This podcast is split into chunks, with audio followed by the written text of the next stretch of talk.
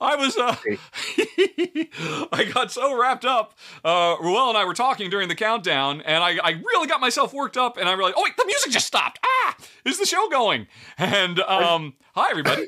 How are you? Hi, friends. I need to remember, like, let, us not start a big old conversation offline before we go live. That's probably not the place to do it. Uh, yeah, yeah, yeah. Well, you had no idea. You were just suggesting a game, and I'm like, let me yeah. tell you about the problem with this game. Ah!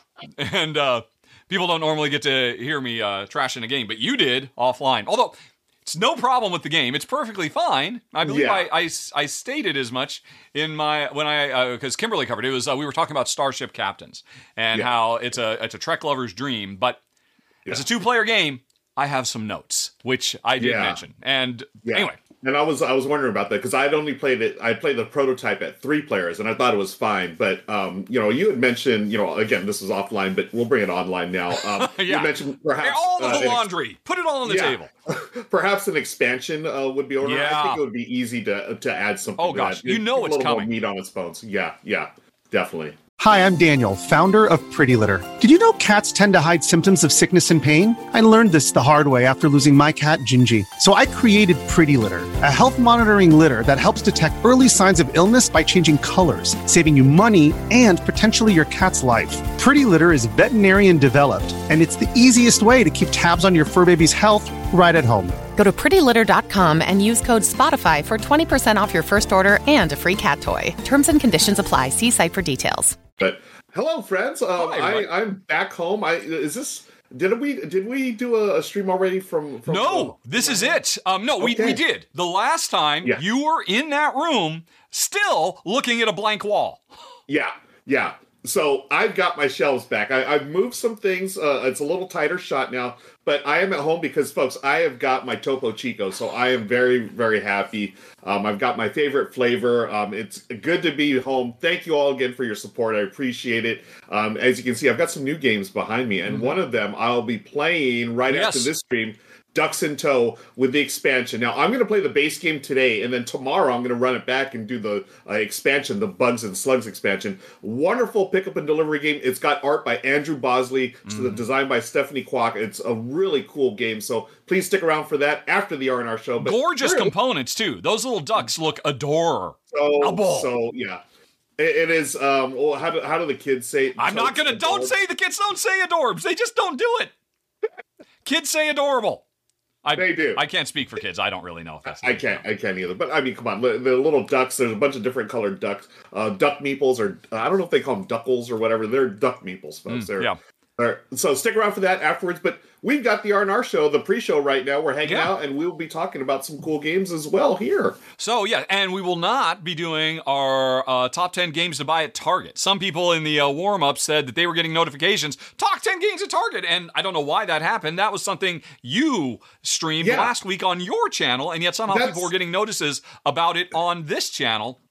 That's um, that was so weird. Yeah, because I had it maybe I had put it into your channel first, but I remember I specifically remember logging out of the account to go into my account, so I don't know right. why it would show up. So. Well, and the reality uh, is I um every time I go live, uh, Streamlabs asks me what is the name of the show, and I physically at that second yeah. type in the name of the show, and that should yeah. be what everybody gets notified. So I have no idea why that happened, but folks, really I have no idea what you should buy at Target. Um, do they? Uh, oh, the the Spirit Island spinoff, right? Uh, oh, yeah. one. There we go. Yeah. But hey, if you want to find out, go to my channel, folks. Exactly. YouTube, go well, to. I uh, talk you, about you, target games there. Yep. Yeah. YouTube.com uh, slash Rogue If you're trying to do some last minute gift giving, head over to this man's YouTube channel. You did like a whole series of of you know of great gift buys and and yeah. and that tar. I have to admit, when I saw that Target uh, subject, I thought that's such a that's a brilliant subject. I'm sure a lot of people are very, or at least a lot of Americans, I suppose, are very yeah, interested yeah. in that. Definitely very American uh, based uh, list. But yeah, folks, I've I'm doing 12 uh, different lists, 10 right. games each list uh, throughout the until we get to the holidays. I started back in October. And what it is, I'm doing 10 different games on every list. So no game repeats. So we've got 120 mm, nice. different games that I'm recommending. Yeah. And honestly, it's been way harder than I thought because yeah. there's so many games that could go on multiple lists. Like, uh, for instance, Cascadia. That could have been on my top, uh, my uh, it was like three different lists. It could have been Tile Lane, you know, favorite games, blah blah blah. So I made sure to make uh, put different games on each of those lists, folks. So that's on my channel. But we are here on Rahdo Runs Through. I'm so excited to be here, my friend. It's First of all, I want to compliment your uh, your shirt. What Oh, a yes. great shirt you're wearing. That's a fine shirt. If anybody would like to express their love for Tabletop tonight, uh, they can go to merch.rahdo.com where they can get a Rahdo Runs Through shirt or a Ruel Gaviola shirt as well. And 100% of the proceeds of sales of this shirt go right to that man right over there as well. Um, if you'd like to give back for the holidays and just represent. Um, and uh, yeah, let's see what's going on. Uh, everything's going fine in the chat, right? I mean, no one has said they Yeah. can't hear us or see us. I haven't heard a hey, Yeah. listen in my ear. So Yeah, people were just talking about the Target uh, notification, but you know, obviously we're not doing Target games today, folks. So you know, thank you for hanging out with us. Um, uh, there. Okay, yeah, it does say hid, It does say we're going to be talking about later when we record the show top ten hidden gems. Yes. And this is going to be a fun one. Oh, Um, I, I cannot wait to see what you came up with. Apparently, I'm you and I, curious. in our top Yeah. fives, had no overlaps at all. I'm, yeah, I'm wondering if our top tens were totally different. I have a feeling they were. I think I ha- I identified two that I think there's a high probability that are on Okay. your extended list.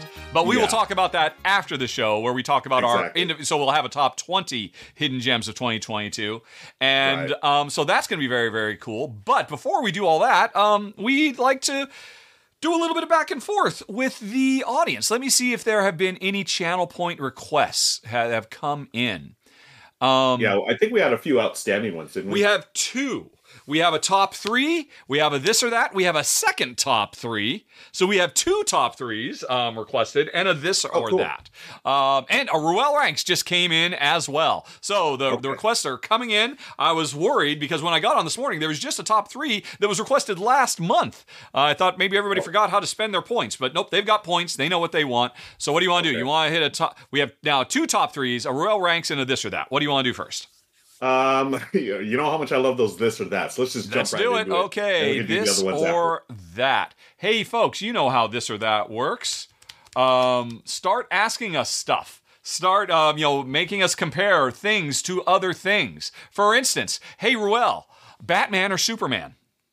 Oh boy. Oh man, that's actually a tough one for me. I I, I gotta go Batman. Um, but gosh, I do like Superman. The story of Superman, when you look at it as uh, in the, through the lens of being an immigrant, I think it's a very powerful story. Yes. Um, Batman, I mean, it's a billionaire with a bunch of tech toys, uh, honestly. but you know, you do have the tragedy of him losing. You know, he's an orphan. That that always spoke to me. Just losing the f- family, uh, his parents, because that was You're not an orphan. Isn't it? No, I'm not. I'm not an orphan. But You're a child of immigrants. yeah, Superman yeah, should but speak child to of you. immigrants, So I would. You'd think I'd go with Superman, but Batman that hits me harder just because thinking about what if I lost my parents at that young age, how different my life would be. Um, and come on, I, I just I, I I would go Batman. What about you? What, Oh, you- it's a no no brainer. Totally Superman. Although honestly, Superman, yeah. my option would be anything from Marvel over either of them, please. Quite frankly. Yeah. But if I have to pick I'm- one of them, I think Superman. I don't understand why does DC every time they reboot they never just nerf Superman to. I, I, I don't understand why make him a literal god who Yeah. oh how strong is he as strong as we need him to be I just never get Yeah. that um but Batman has always even as a little kid I kind of thought well this is just kind of stupid um, this is just dumb. You have all this money, just put that money back into the community instead of beating the crap out of people and trying to scare anybody and just Yeah. creating an atmosphere of fear in your city that just feeds a negative feedback loop. It just it's just always struck me as so dumb. Um and silly. And then the the way they mythologize Batman now to say, "Oh, other Justice Leaguers are afraid of Batman because he, you know, his most powerful tool is his intellect and his money." And like Yeah. Come on. Um, yeah, it's I, I, I yeah, I, I mean, it's fine. And to be fair, I back in the '90s, I loved the uh, Paul Dini Batman um, animated series. I certainly loved that, but. I wish it had been sp- the Paul Dini Spider-Man series instead. That would have been ten thousand Yeah. times better. Yeah, yeah. Give me Spider Man over both those heroes. Yep. I, I- that, that's the main problem I have with Superman. I mean, he, he's basically a god. and, Like that doesn't that really doesn't do anything for me. It's like okay, yeah, he's stronger than all of us, and um, but And he just doesn't need to be. There's just no reason. right? They've Yeah. rebooted themselves so many times, and they Yep. just always go back to that. Oh yeah, he's literally omnipotent, except when we Yeah. don't want him to be. In which case, oh, for some reason, hey, yeah, he got beat up by this character who he. Sh- anyway, it's, re- it's Yeah. weird. But anyway, by now I think that one topic Yeah. has given enough leeway for people to ask some questions too There that are perhaps Yeah, a bit so less geeky. Yep. Uh, so let, let's uh, throw it out here. Uh, multi. Um, Casson Millers asks a multi-use um, dice or multi-use cards. Now, multi-use dice is a relatively new thing. Yeah, Um, yeah. Like, I mean, he maybe mentioned that because I just put up my video yesterday for um, Wayfarers of the South Tigris. And Yeah. it does a very, very cool thing where you can kind of program the faces of dice. Uh, Mm-hmm. Yeah, so then when you're yeah. drafting, I, I, um, so that's really neat. But strictly speaking, you have to bend over backwards to make multi-use dice work.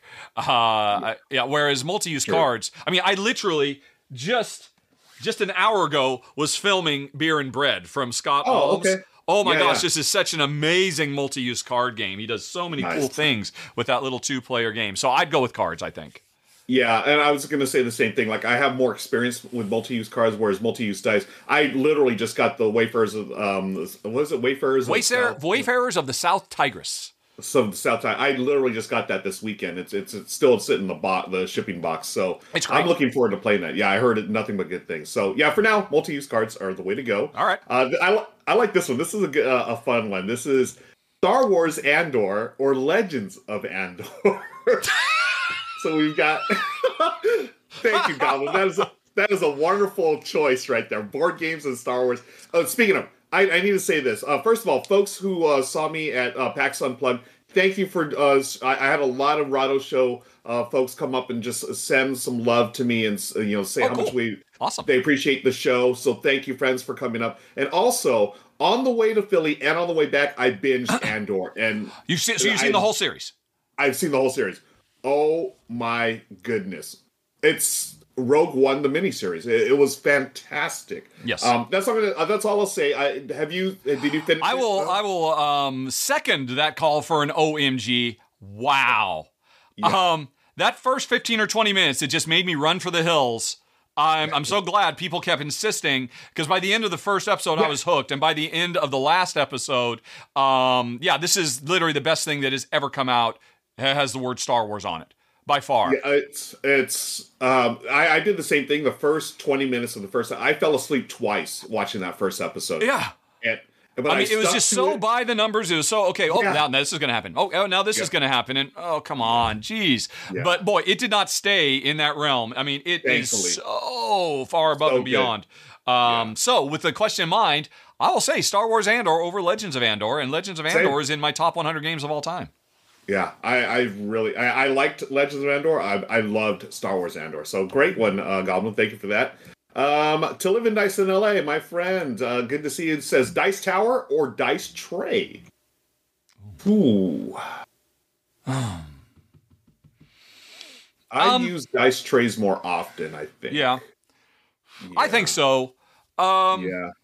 honestly, I don't use either, but I, I play Yeah. games with a very out of control dice roller. I don't know why Jen has the tendency to go, woo, like she's at the end of the craps table. I'm like, honey, you, all you have to do is just let it roll out of your hand. It's really easy. Like, nope, nope, there they are. Off the, and so, I mean, she needs to be contained. Um, And uh, we, we have a, a few dice towers as well. But at the end of the day, I think we always just come back to dice trays just because they're Yeah. simple, just because they're easy. They, you don't have to reach around. You don't have to, it's easier to scoop the things out and all that. So I'd probably go with tray as well. Same. Now that being said, dice towers are way cooler, but Yes. I think functionality wise, dice trays. Are Oh, just- sure. Yeah, yeah. Just use those uh, more often. Oh, Okay, speaking uh, of, not speaking of at all, but hey, AA Risings, thank you for resubscribing. Um, Nice. and uh, uh, Cassandra as well, thanks for using your Prime to put uh, $2.50 in our community pockets, taken right out of Jeff Bezos's pocket. That is very, very kind of you. And also, I don't think I said thank you on the last show, Goblin. Thank you for handing out um, uh, uh, you know, gift subs as well.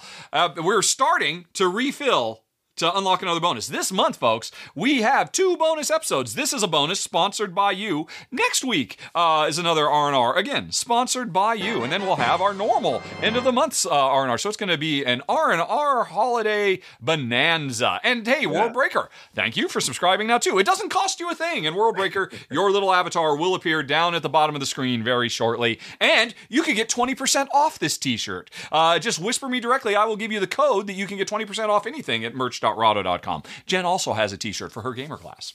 Um, Anyway, no, continuing with the this or that's. Yeah, pecans or walnuts. I guess pecans, but I don't really like either. Yeah, I I like them both, but uh, walnuts I would snack on. Pecans I really I specifically like them in uh, like a pecan pie. I really like. Oh, sure. pecan Well, yeah, a candied pecan, sure. But Yeah. straight, I mean, pecans I could take or leave. Walnuts I actively dislike. Oh, you actively dislike. Oh, Yeah. interesting. Okay. Although I do like Um, Walnut Grove, an excellent game from designer Touko Tahkokallio. Better than Eclipse. Gasp. Oh, okay, folks. Those might be fighting words. Uh, How about Donald Duck or Mickey Mouse? That's a much better because normally it's always Donald Duck versus Daffy Duck, and that's easy. But Yeah. um, obviously Daffy. But Daffy. He's way funnier. Um, I think I'd go Donald. I might no, I don't know. Mickey Mouse, I guess. I can never understand what Donald's saying. That's why. you Yeah. know? You're not supposed to. So, yeah. And Mickey Mouse, he wears pants. Donald Duck never wears pants. That's on, true. Yep. The topless Uh, versus oh. bottomless divide. Those so- two right. need to combine their Uh, powers and get a full wardrobe. Continuing with Superman, how about Superman or Shazam? Hmm. Let's see. That's interesting. I'm not a fan of either, to be honest with you. Um, I mean, I like the idea of Shazam, but honestly, I'm just less interested in stories about kids. No offense to kids, Yeah. kids are great, Right. but you know, kids and their problems just don't engage me as much as adults and their problems, even if those adults are literal gods. Um, Yep. but so I think I'd probably still go Superman over Shazam. I would Although, too. strictly speaking, I think Shazam is more fertile soil for more interesting storytelling. Right. Yeah, I yeah, Superman's the, the one for me. Um what about tile stacks or tile drawbags? Oh, uh, taking it from a stack versus a draw. Oh, drawbags. Man, I hate stacking tiles. Same, yeah. Such a 'Cause pain. Inevitably, you're going to knock them over. Yeah, and, you know, inevitably. yeah. Um. Oh, cartoony. Plus, there's um, some, I, I think there's something um, pleasing about the idea of reaching in and snaking around and pulling things out of a bag. I, I, Agreed. you know, tact, uh, tact, uh, uh, tact. It's a Tactile. tactile, pleasant sensation. I think. yeah. Uh, Ruckus asked, cartoony Adam West Batman or Dark Knight? Okay, well, if you're talking, well, I mean, are you talking specifically about Frank Miller's Dark Knight, or just the Dark Knight in general? Yeah. Why don't we? Why don't we go with Frank Miller's? Because that's what I. That, that's when I really. Well, yeah, Frank Miller pretty much reinvented the Dark Knight. He Um, reinvented it, yeah. yep. So I'm more of a Dark Knight guy. Um, but cartoony Adam West has his uh, place as well Yeah. for entertainment. You know, That's really tough. Um, Yeah. I'm, I'm just trying to look from the point of view. What would I rather sit down and watch? Would I rather sit down and watch a silly uh, thing, or um, well, of course you have to read one versus the other. Although I mean, Dark Knight has been in a couple different ways brought Yeah. over into um, you know animated films and whatnot. Mhm. I think I would rather watch silly wham pow bam. You know, Socko. All right. Socko. what about oh, a labyrinth or Dark Crystal? Ooh, that's a good one. Very some classic '80s. Wow, that's a tough there. one. I want to say Dark Crystal, but Dark Crystal has some really wonderful things and it has some really annoying things too. I mean, they just spend way too much time with the Skeksis just going. "Mm, Yeah, And it's like, okay, I get it. And wow, this is really dragging out. I think, I think I'm surprising myself. I'd probably go with I, if I, if you put them both on the table, I'd say let's watch Labyrinth. I think over Dark Crystal. man. It's got musical close. numbers. Come on. Yeah, that, that that might push it over the edge. Yeah, with the with the music, because I'm oh man, I'm leaning towards Dark Crystal, but uh, you're gonna sell me on the musical stuff. I, I I'll go with uh, Labyrinth as well. Yeah. If, Um, if Dark let's Crystal back- was 100% just the little "Ah!" Dog creature thing, then it would totally be Dark Crystal. Because that Totally. one thing alone, that one GIF we've been looking at for the last 20 years, makes almost the entire movie worthwhile. Whatever that little thing was called. Yeah, I don't know how to remember. Um, Mm. North. Okay, here's a good one. Goblin North Sea, West Kingdom, or South Tigris. Well, no, that's not fair. So I'm going to uh, amend that to say your favorite from North Sea, your favorite from West Sea, and your favorite from Tigris. Yeah. Now, you haven't played Tigris yet, though. Not yet, and I have a feeling I'm gonna love that one. I, I just, I really, you know, with the dice and stuff. Favorites out of uh Raiders of the North Sea. I, I Yeah, so you can do wh- whichever West Kingdom versus Yeah. North Sea. Which do you prefer? So, so we had explorers of the North Sea, raiders, oh raiders by and far, shipwrights was and the other North Sea. Yeah, yeah, that one I didn't really care for, but I loved Raiders of the North Sea. West Kingdom. really close calls. So I really liked Architects and I really liked Paladins. Um, Yeah. What was the What was the third one? Uh, Viscounts. Viscounts. Yeah, that that one was good too. That's the that's the Paladins- rondelle moving around The um, with your guy on a horse. Yeah.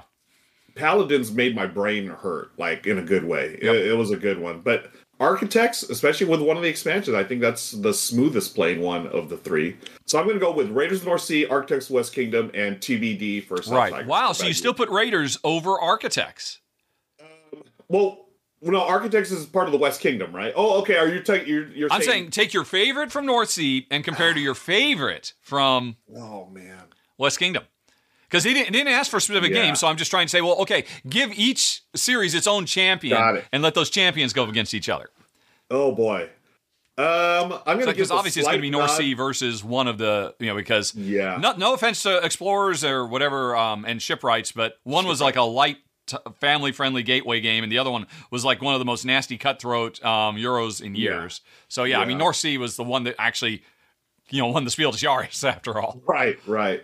Oh boy. Um I played Raiders the most, but I think I enjoy Architects uh, slightly better. Now that's the first one, right? That's the one where you can arrest each other's, and then you have Yeah, to bail your jail. workers out of prison. Yeah, that was a really very clever game. Yeah.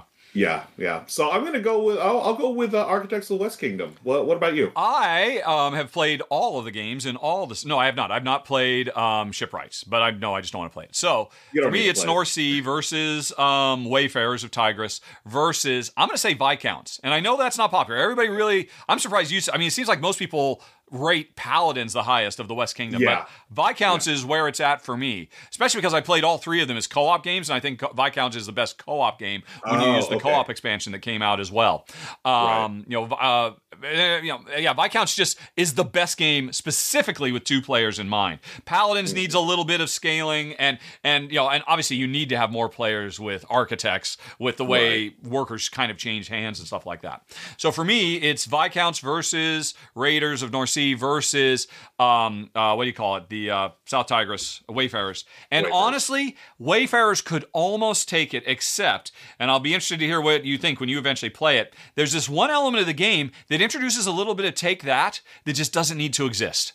Oh, Well, okay. you can exert your you have influence tokens. You can put them on the guilds, which means you can use them for powers later on. But a lot of times, instead of getting the power to, hey, I want to put my influence on the guild so I can use those powers. No, I can put in influence on any card on the board, and this is a, a card drafting game, right?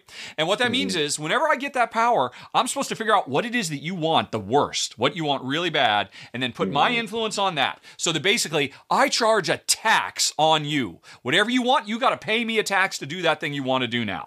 And honestly, Jen and hmm. I kind of hated that, and just like, why is this here? And every time it happens, oh great, let me let's stop the game for a little bit and figure out. Uh, you know, and eventually we just got to the point where, honey, could you just tell me what the thing is you want to do most, so I can, I, I we don't have to wait three minutes while I figure out what is the most valuable thing to you, so that I can just Yeah. make you pay an extra coin to do it, and it comes to me.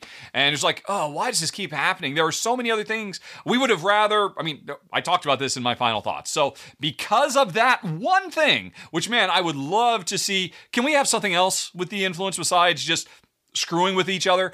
Uh, I'm going to give it to Viscounts.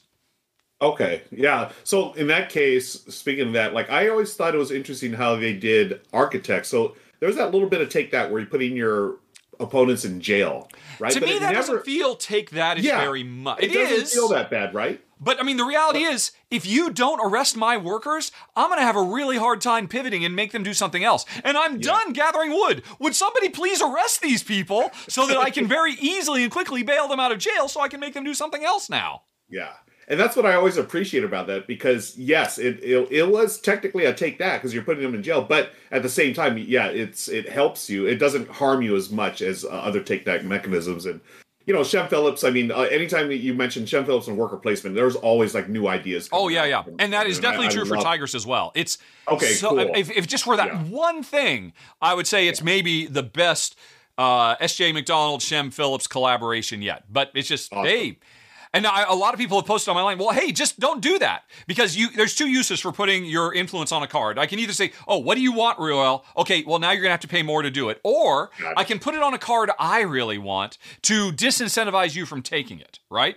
So it's kind of a defensive measure, There. and that's cool. Except in a two player game, there's no reason to do that because there's, um, I think there's what, like 12 cards to choose from when you're drafting. And it's very Yeah. unlikely somebody's going to get that one card you need really bad. At a higher player count game, it makes sense. Oh, I just do this as defense to keep everybody away from the card I want. But in a two player game, nope. If you're not using it to screw your opponent, you're you're basically wasting potential.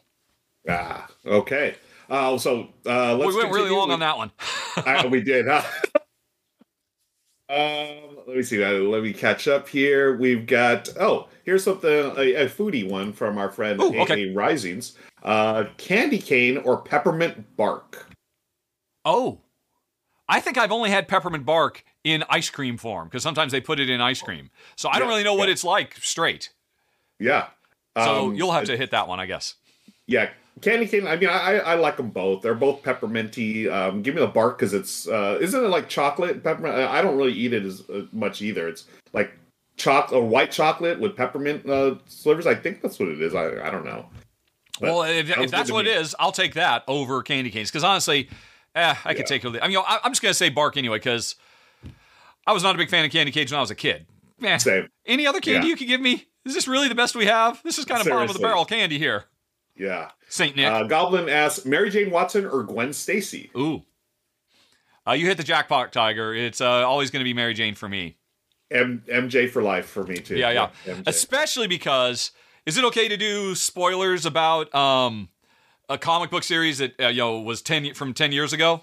yeah, I mean, I, I think the statute of limitations. The lowest moment of all of Spider-Man history. The um, well, one more day was a great series where okay, you know, Aunt May is dying. Peter is so desperate to save her, goes to far corners of, of the Marvel universe, can't find anybody to save her, and like, oh, he's gonna have to finally let her go. That's great. Uh, he's continuing to grow his character. Nope. Then he goes and literally makes a deal with the devil. And what is the deal with the devil? Hey, completely wipe out my relationship with Mary Jane Watson so that I can go back to being a, a swinging single on the town and go on dates and no longer be a family man. And that moment, I stopped reading Spider Man when they did that. That just pissed me off so much. But there was one cool element of it. You know, when they make the deal and Mary Jane whispers in Mephisto's ear, I've got one caveat, and she says, and he says, Oh, I love it. And, you, and we don't know what it is. And it was much later we found out that it was, I don't want to forget. And um, so she Oh. carried that around for years. And you know, Peter completely blithely un uh, you know, you know, didn't know any of that. And so I thought that was a very cool moment for her. So I really like that. Yeah. Um, yeah. Um, MJ all the way, folks. Yep. I think we've reached the uh, end. of. I- I Okay. just- Okay, uh, good, good, good. Yeah, because uh, we have other stuff to do. Um, Yeah. And I have to compose myself after crying over a silly comic book. Jeez Louise, Oh, I no. am such a softie. Um, Oh, oh, I've got one th- quick thing to Oh, yeah. to uh, mention here. Ruckus was uh, asking. He reminded me. Thank you, Ruckus. Did you already show the Odyssey of a specific game yet? Um, he's asking me. what's that? Uh, I've got to let you know. So Ruckus kindly uh, picked up a copy of um, uh, Schottentotten, the Polish edition, Ooh. for me because. oh, is we- that one of the ones that has it- really awesome art? Yeah, and the art Okay. is way more awesome than I thought. And so he picked it up in Essen, and Oh, I was going to take this journey of, uh, you know, I was going to have a friend pick it up there, but of course, all my U.S. friends, I mean, they they're you know they're packed to the gills, and so we had to find alternate an alternate way uh, to get it back, and basically it went through like four different hands and finally reached me. Um, so thank you, Ruckus, for uh, helping make that trek happen. It was. I have the game. I've opened it. The art is wonderful. I can't. I haven't actually played it yet, but I love Schotten Totten. So thank you, Ruckus, for that. Um, so you know the show. I mean, the community here is awesome. Yes. I mean, y'all got me this game that I've. It's you know I've wanted. I had no idea how I would get it, and they just went and got it for me. So thank you uh, for that, friends. I really appreciate that. Huge shout out for Ruckus and everybody else. Um, Yeah. Yeah. Okay, cool. Alrighty. Uh, let's see. So that was one thing. Let's go back to the list. Okay. So I think there was. Oh, where'd the list go? Oh, it's minimized. There we go. Uh, top threes or, or Ruel ranks? What do you want to do? Uh, let's do top threes. Alrighty. Uh, then we need some top three topics from the audience. Folks, what do you want us to come up with the definitive list of that will go down and stand the test of times? You can chisel it in stone um, because no one would ever dare uh, assail our final determination of top three X's. So I will uh, start up a poll and the audience will tell things to well and he will say, put this on the poll. Yep. Top okay, so let's see. Um, oh, right off the bat, Delta Von Tussey. Uh, Delta Von Tussle. Yeah. Val- Val- Von Tussle uh, says uh, the top three Beatles songwriters solo work include. Okay. That's all right. interesting. All right. Okay. I'm down. Uh, A.G. Fox, uh, this would be a no brainer for me, but the top three Christmas movies. Very. oh uh, my god, I have something to say about that. I kind of hope that one wins. You already know what wins on mine. Um, let's see. Oh, Goblin. Uh, we can continue the Spider-Man top three Spider-Man villains or love interests. Okay. Is that two different ones? Yeah. So All right. It Uh, up to you. Spider-Man villains. Spider-Man love We'll, we'll do villains. Hey, uh, Board Game Geek TV, thank you for the raid. How's it going? We're about to launch, you're just in time. Uh, we're going to do a vote for a top, a flash top three we're about to do. The topics so far are Beatles songwriters, Christmas movies, Spider Man villains, Spider Man love interests, which I can't type, and we need one more topic. Oh, this is interesting. Linnea says uh, top three months of the year. I have I have All thoughts right. on that. Yeah, I like that one. Okay. Folks, you have right. two minutes to cast your vote for which of those you like the most. Um, right. So, uh, yeah, that is an interesting. And, and for this is the first time in a long time, we will not do a game related one. Normally, whatever game related Oh, yeah. one is on there always wins. You know, Yeah. every single time. So now you have to pick. We will do, and in fact, actually, we do have two top threes. So we could do the number one and the number two choice here. Um, Okay. You know, as Yeah, part of the pre-roll, and then we'll have time for Ruel ranks, and then we'll battle royale, and then we'll do our top ten. What was it? Hidden gems. Hidden gems. Thank you. I literally could Yeah. not think of it. okay, so it looks like All right, uh, I'm putting in my and songwriters are on the early lead here. Yeah. Very cool. I'm voting for Christmas movies because I literally just this week watched the greatest Christmas movie of all time. I will brook no debate on this. Uh, it was one I had never seen before in my life, and it's freaking amazing. Wait, is it a new movie or? I'm not going to say. People will have to. I'm, I'm, I'm trying to, uh, you know, uh, make it a bit attractive for people to vote for that, so I can talk about how much I love this movie. Well, now I've got to go, and I'm going to cast my vote as well for Christmas movies. And uh, folks, don't forget you can spend your channel points to influence the vote Or bits, for Um, that matter. or bits. And I have okay, I've cast my vote. Um, the Beatles songwriters was interesting um, because right off the top of the he- of my head, you know, you think Lennon McCartney, but then if you really You also have to give it to George the- Harrison. Yeah, I mean his. Well, we, we could talk about it if they discuss uh, if they do it Yep, yep, yep, Um, yep. Yeah, yeah. because And it looks I- like Christmas movies is the clear runaway winner, as it should Yeah. be, because I can't, I cannot say how incredibly excited I am about this movie. If you're an athlete, you know the greatest motivator of all is the fear of letting your teammates down. After all, a team is only as good as its weakest link. So you owe it to those wearing the same jersey as you to be your best every time you step on the field. That's why there's no vape in team. When you vape, you can expose your lungs to toxic chemicals that can damage your lungs. If you're a step behind, the team's a step behind. Brought to you by The Real Cost and the FDA. Wow, And Jen I'm- is too. okay. I mean, if, if I told Jen what I was talking about, she'd probably want to come in and not get on camera, but she'd want to come in and talk about it also. Okay, we need to yeah fo- cl- close the polls. We need to we need to do this one. All right, here we go. Uh, we All right. decided yes. Christmas movies destroys um, Beatles songwriters.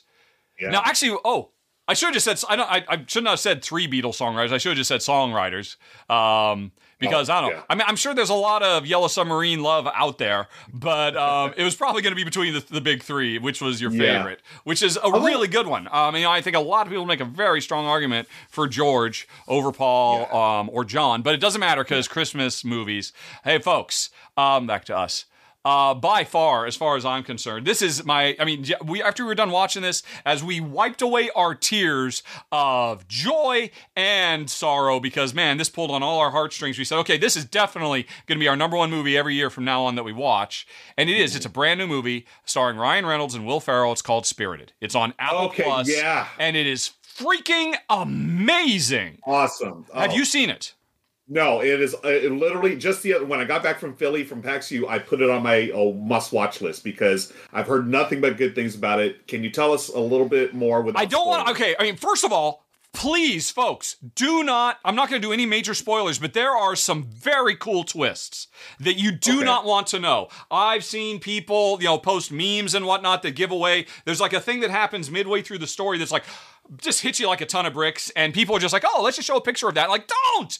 But anyway. Oh. At its heart, what you very quickly find out within the first five minutes is this is another, um, you know, Christmas. Uh, wait, wait, what's the Dickens? Uh, Christmas Carol. Christmas Carol, right? That's the name of the original A Yep. Christmas Carol. It, it's another ta- it's another take on that, you know, like Scrooged and all so many have been done over the years. But it it, it, it proposes the idea that this is actually kind of an afterlife industry. That there is, um, a, you know, a, a, a literal afterlife department whose job it is to um, Scrooge people. Every year, they are going to pick somebody who needs to have a change of heart, and they're going to be visited by the ghosts of Christmas past and future. We're introduced to all these characters. We, uh, you know, get a lot of you know day in the life, office type stuff, and all of that. But um, they, they, uh, they, they pick a new target. That's going to be Ryan Reynolds, and the question really is, what if Ryan Reynolds um, can outsmart the ghosts of Christmas past, present, and future? and make Okay. a strong counter argument. Okay. And that's the Okay. crux of the movie. And I will not say anything more other than to say it is a freaking fantastic musical.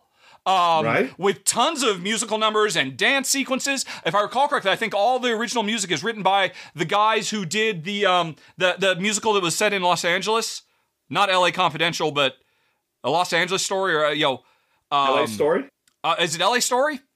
Wait, a musical or a movie? a musical a feature film that was set in Los Angeles. I can't think of the Oh, name of it now. La La La, La Land. Land. Thank you. I believe the uh, the the song creators from La La Land wrote all this stuff. I could be wrong about that, but I saw that someplace. It's all fantastic. There's a bunch of really great toe tappers. Uh, it's great. I mean, you, you expect to see this kind of stuff from Will Ferrell from all his years on Saturday Night Live, you know, as the the cheerleader and stuff, doing dance numbers. But um, Yeah. you know, they're both fantastic. The story is great.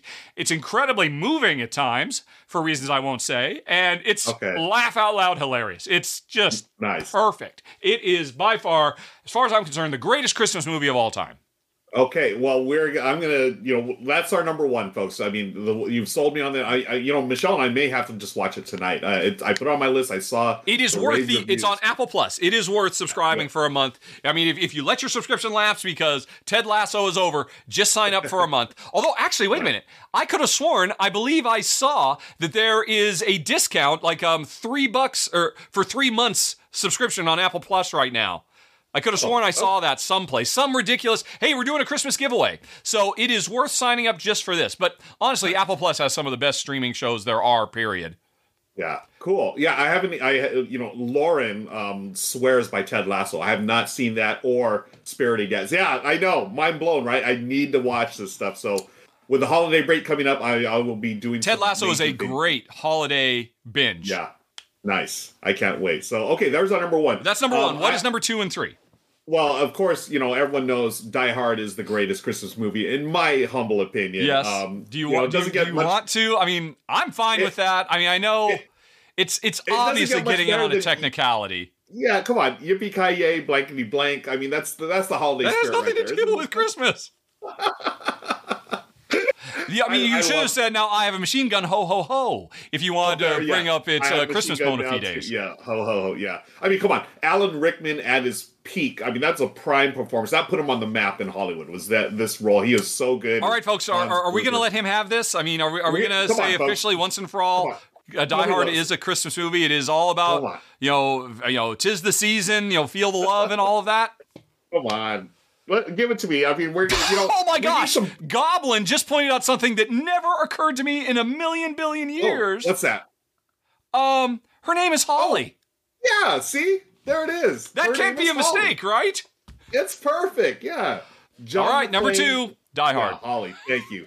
Now in our number three. I mean, do we go with the you know standard? We have the Christmas story or Christmas story. We have Elf. I, I love Elf personally. Um, Well, we already just put a uh, Will Ferrell in the number one spot. yeah, I figured with that one we don't need another Will Ferrell. Um, a Christmas story. I mean, it's it's a classic for a reason. You know, um, I I've burned out on it. You know, it's because we we have to. It's always on repeat throughout the holidays for so many so many times. It's Scrooge. I, I liked. I didn't love. Um, Yeah, What and honestly, else? Spirited destroys Scrooged Yeah, yeah. Okay, so as I'll the take whole. your word Oh, let's do a subversive Christmas Carol type thing.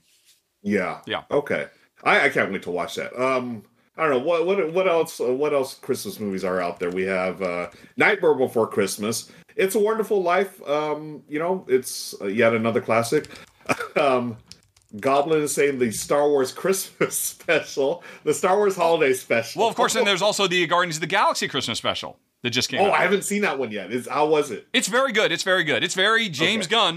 Um, yeah. Okay. yeah. I mean, I. I, I, I- didn't like it enough to put it on the list, definitely, but it is it is very good. Now here's one that well, it's just for me and Jen. I don't think anybody else will agree. Arthur Christmas. Arthur, I know the name. Who was in that? What, who's, is Oh, that Bill geez, Murray? I want to say like James McAvoy or Oh, James McAvoy. Um, Okay, oh, and, no. and Hugh Laurie, maybe if I recall correctly. But it is Okay. a story about um, you know Santa Claus is going to retire. One of his two sons is going to take over the job, um, and uh, Arthur Christmas is his his bumbling, lovable son who really gets the. Uh, I mean, well, actually, both of his sons get the feel and the spirit, but one represents you know classic Christmas, one represents kind of modern corporate Christmas, and it's really good. Uh, Okay. Because it, it addresses okay there, there's no time stopping how do we, what is the mechanism by which we literally deliver to whatever it is 3 billion children in one night? And so they go really into the technology that is required to do that. And and it's a it's a nice charming story with a really great um, you know big race to the end final act. Oh both Jen and I really like it. But Spirited has now replaced it. That used to be our go-to. Hey every year we watch Arthur Christmas but now it's going to Oh, be okay. Spirited. Nice. Um, the other one, uh, Michelle and I were just watching again. Our, our second time watching together was Love Actually. That, that's a Christmas. You've Christmas already gotten movie. one, not really a Christmas story. hey, let's put Lethal Weapon on while we're at it too, and the Yeah, entire it. Works of all of Shane Black, everything he's ever done. Let's just do that too. Um, but okay, we haven't done any love of the classics, you know, like Rudolph the Red-Nosed Reindeer, Frosty the Snowman, all that kind of stuff. Yeah, I don't know. I. I, I don't know what to pick. I, I I I like the choice of Spirited. I was definitely gonna die on my hill with Die Hard. Um, then, but then you then you got it. yeah, so we've got Spirited, Die Hard. What's our third one? Do we go with? Well, I mean, the obvious one is just a Christmas story, and just leave it at that. Yeah. Because I mean, you Yeah. know, that's a that, that that is a classic, a modern classic for a very good reason. Have you watched the new sequel that just came out this year?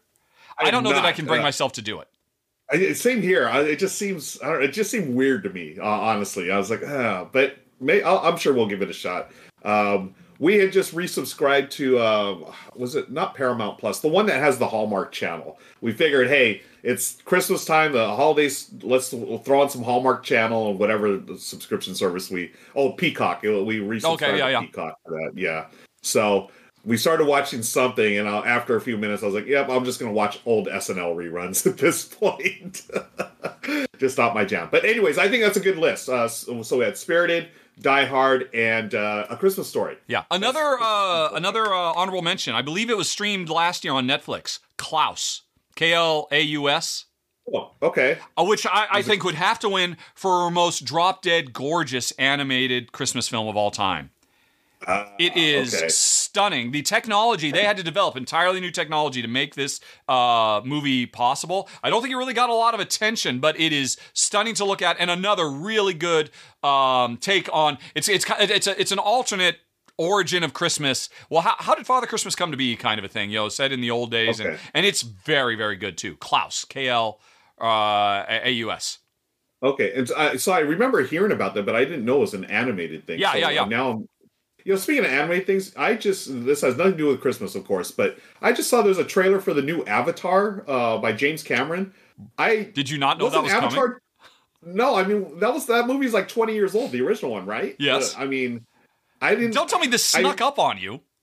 It, it honestly it did. Like I remember him talking about it was a trilogy. Yes. But I didn't. I I just thought it just sort of like fizzled out because it's been like 20 years. Actually, as I understand it, he had uh, he has seven films in mind, and he's only written the first Seven? three.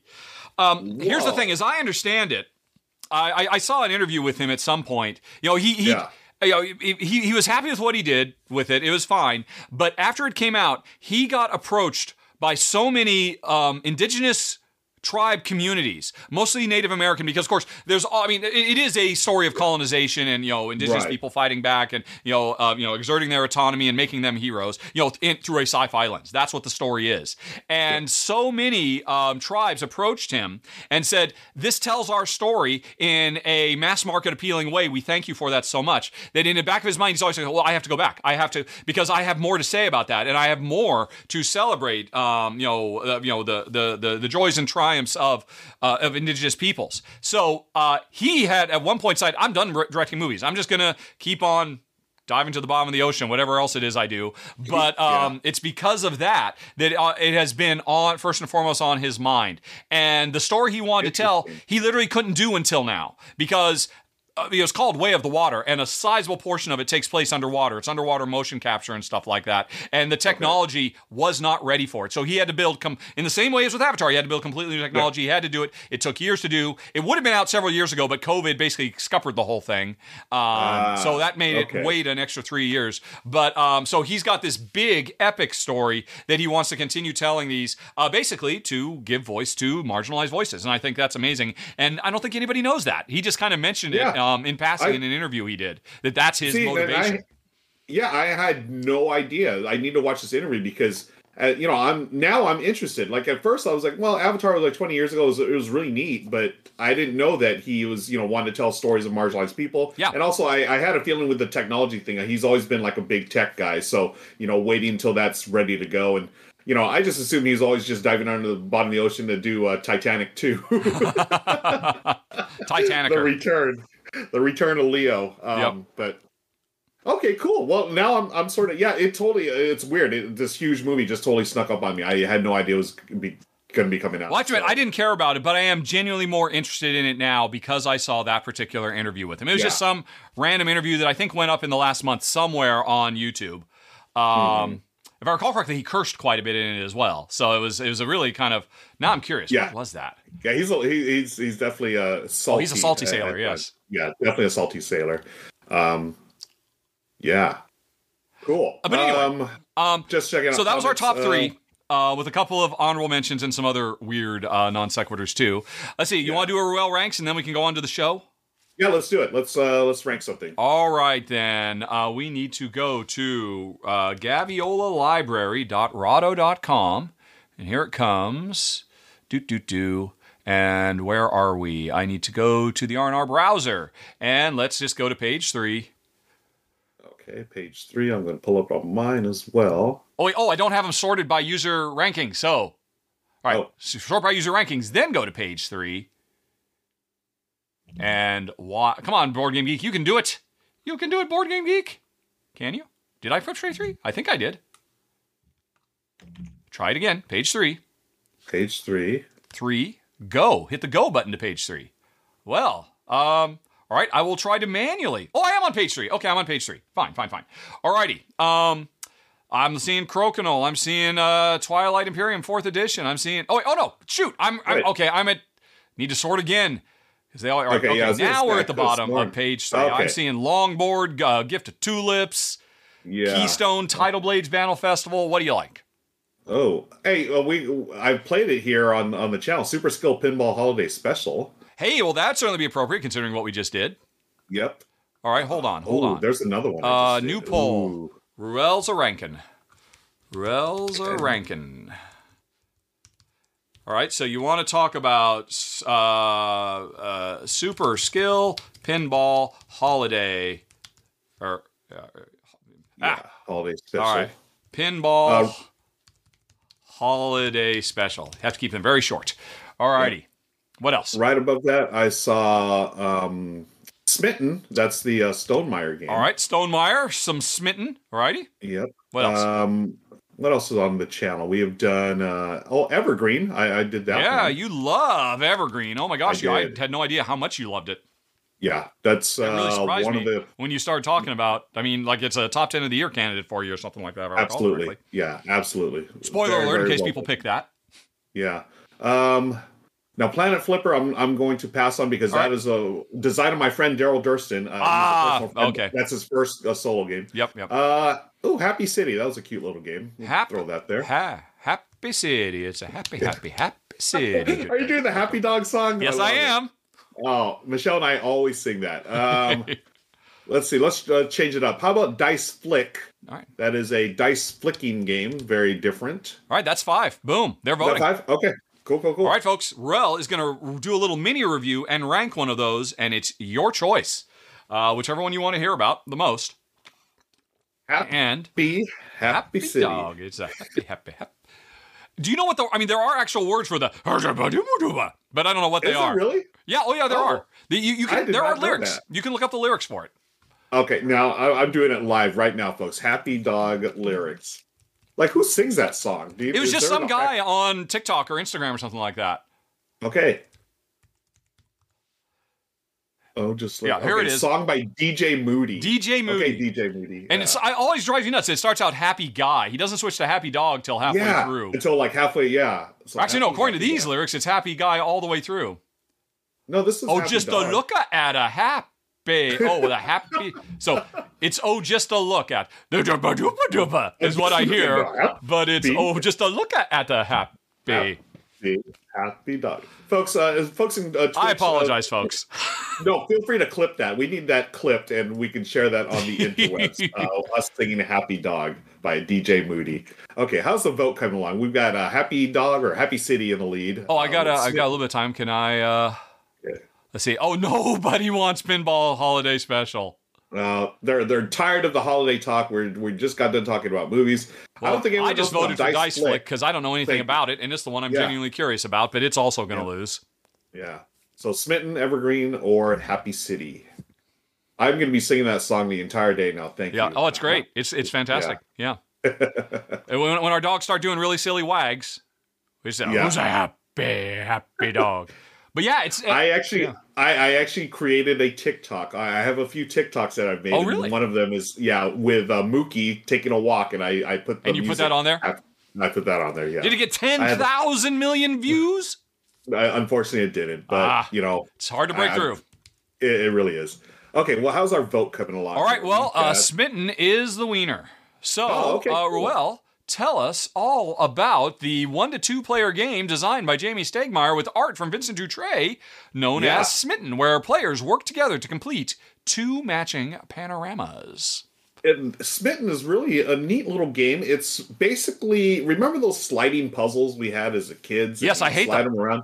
You hate them, but Oh, this is them so a much. much a much better version of that. um, Okay. because it is a cooperative game. You and one of the Ooh. player, or you can do a solo. Okay. uh, but it is a cooperative game. You're trying to do two panoramas. They're the exact same thing. Uh, basically, nine uh, three by three grid for both of them, so 18 cards total. You're going to shuffle them up, and then you're going to uh, play them into your tableau. And each one has a specific uh, rule that triggers that you're going to try to resolve. And uh, some of them have uh, to do with like moving cards in specific places. Others have, hey, you can draw an extra card or whatever. And ultimately, you're trying to do uh, both, set both of them, the three by three tableaus, complete them, and you win the game. But if there's ever a point where you cannot follow the directions on one of those cards, then the game is over, and it's it's really quick. And you see the art here, beautiful art by Vincent Dutrait. They are all like Easter eggs to Stonemaier. Is that- that's uh, not- games. I, I look at this one in the middle, and it looks like Usagi Yojimbo which I'm That's sure it, it's yeah. not. That's what I thought too. It's My Little Pony. Um, Oh, is it? Okay, okay. Yeah, I totally thought the same thing. That's funny. Uh, so yeah, as you can see there, your partner must place a card in either grid that completes a row or column. Blah blah blah, and it always has to be orthogonally adjacent. Cannot be a diagonal unless I think there might be a card that allows you to do a diagonal. So it's a wonderful little solo game. It's a great co-op game. Um, I really enjoyed it. It was a surprise too. I didn't. I didn't even know I was getting this game until I had placed an order, and it was a freebie at um I think on the last uh, Stonemaier release that they did. They said, "Hey, if you order this, you're going to get this free ten dollar Okay. game." So I understand So- it as a solo game. Oh, they're jumbled up. I got to get them back into the original picture. They all have special powers that let me move stuff around. Yep. What's the co-op game? How does that work? So you um in both games you're trying to do two grids, right? Oh, Two oh, I'm. Yeah, I'm sorry. You did say that. That I've got my grid Yeah. and you've got your grid. Right. Okay. Exactly. And then there are times when you can say, "Hey, I can move something in your grid. You can move something in my grid." So it's really clever. Oh, I, see. Yeah, I think it's a really clever puzzle. Um, probably takes like I've played games as quick. I mean, I've lost right away in like two minutes, but then the longest game will only take you like 15 minutes. Super easy to learn. I think it's a wonderful filler. Almost like I would say it's almost like Love Letter meets one of those like puzzles from back in the day. A sliding puzzle meets Love Letter. You play one card, you resolve it, you draw another one, etc., etc. Overall, I think it's a wonderful little game. Um, my ranking, folks, I'm going to give it now. It says 6.6 on Board Game Geek. I think that's a little low. It's better than that. Uh, I'm going to say a 7.13.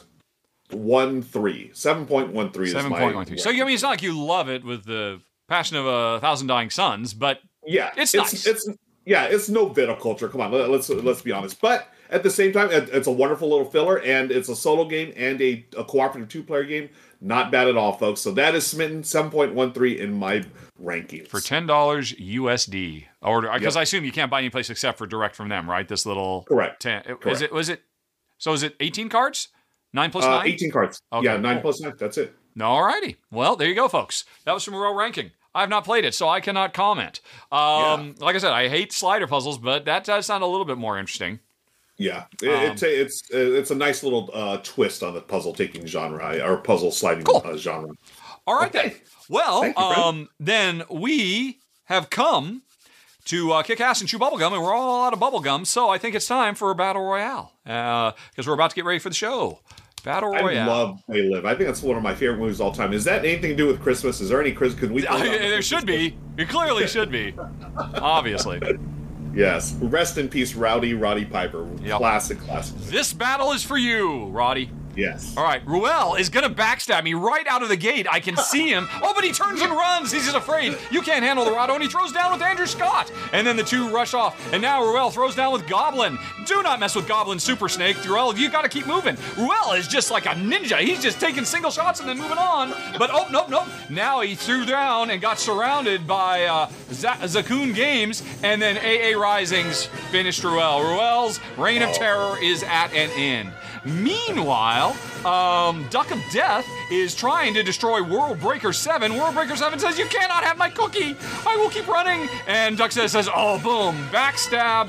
Um, but then runs away. Backstabs fell. Um, okay, but Duck of Death is after World Breaker. Duck of Death, you should turn around and run because World Breaker is done running and puts him down. And so finally, World Breaker versus AA Risings. And who gets the health back? Nobody has the They both run away from the health back. They want a battle of honor. They will not use any um, uh, enhancements. And AA Risings is the winner with a very, very Hey. smashing hairdo. Congratulations, uh, Double A. Perhaps you Well can upgrade done, to Triple A. Risings after this. oh boy! Wow. Well done, AA.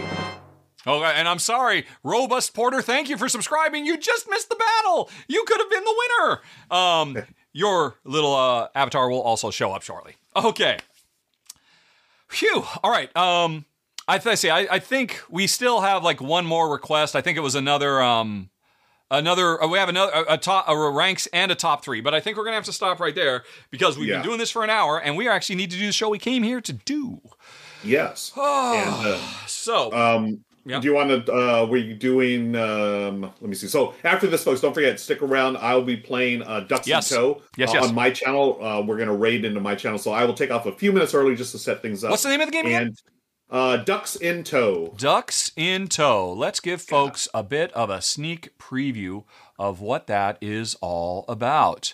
Yeah. come back over here. Again, gorgeous art from Andrew Bosley, but I think uh, it's really those sweet, sweet ducks. Yeah. That, um, come on, Board Game Geek. There you go. Look at them.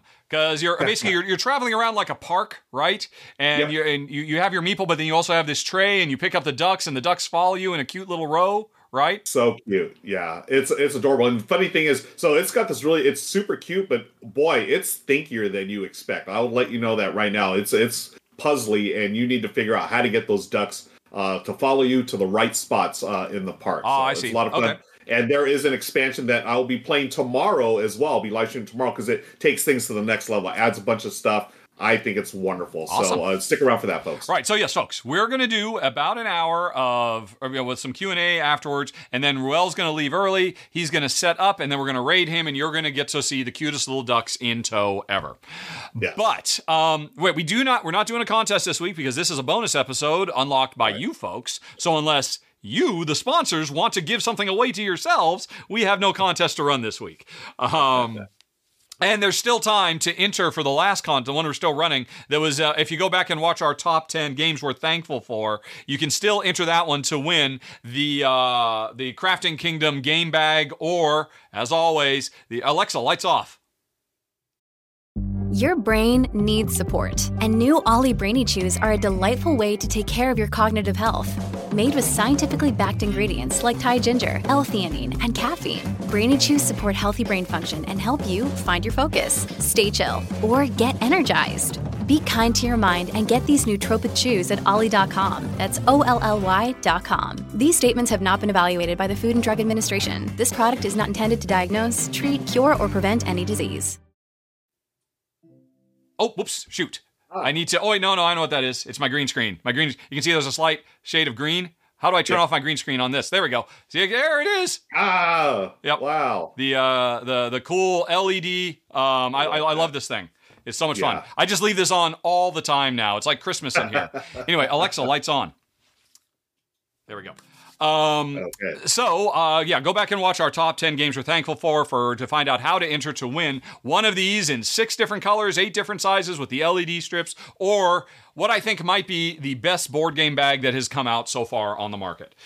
Yeah. So check that out, folks. And by the way, I mean, if you if you haven't seen that episode, I mean that that was I was really surprised. That was like one of the most emotional things I've ever done. on- Yes. on camera. So that was it was really it was a real treat. So be sure to check that out and see if you can win yourself uh, one of those uh, Yeah. uh, great prizes. I'm very proud of that one. But for now, we're about to do a new one that I'm also very excited about. And Yeah. uh, you have your list ready, right? Let me go on ahead and make I'm sure I've got go. my list ready. I need Yep. to, all right, I need to make this a bit bigger.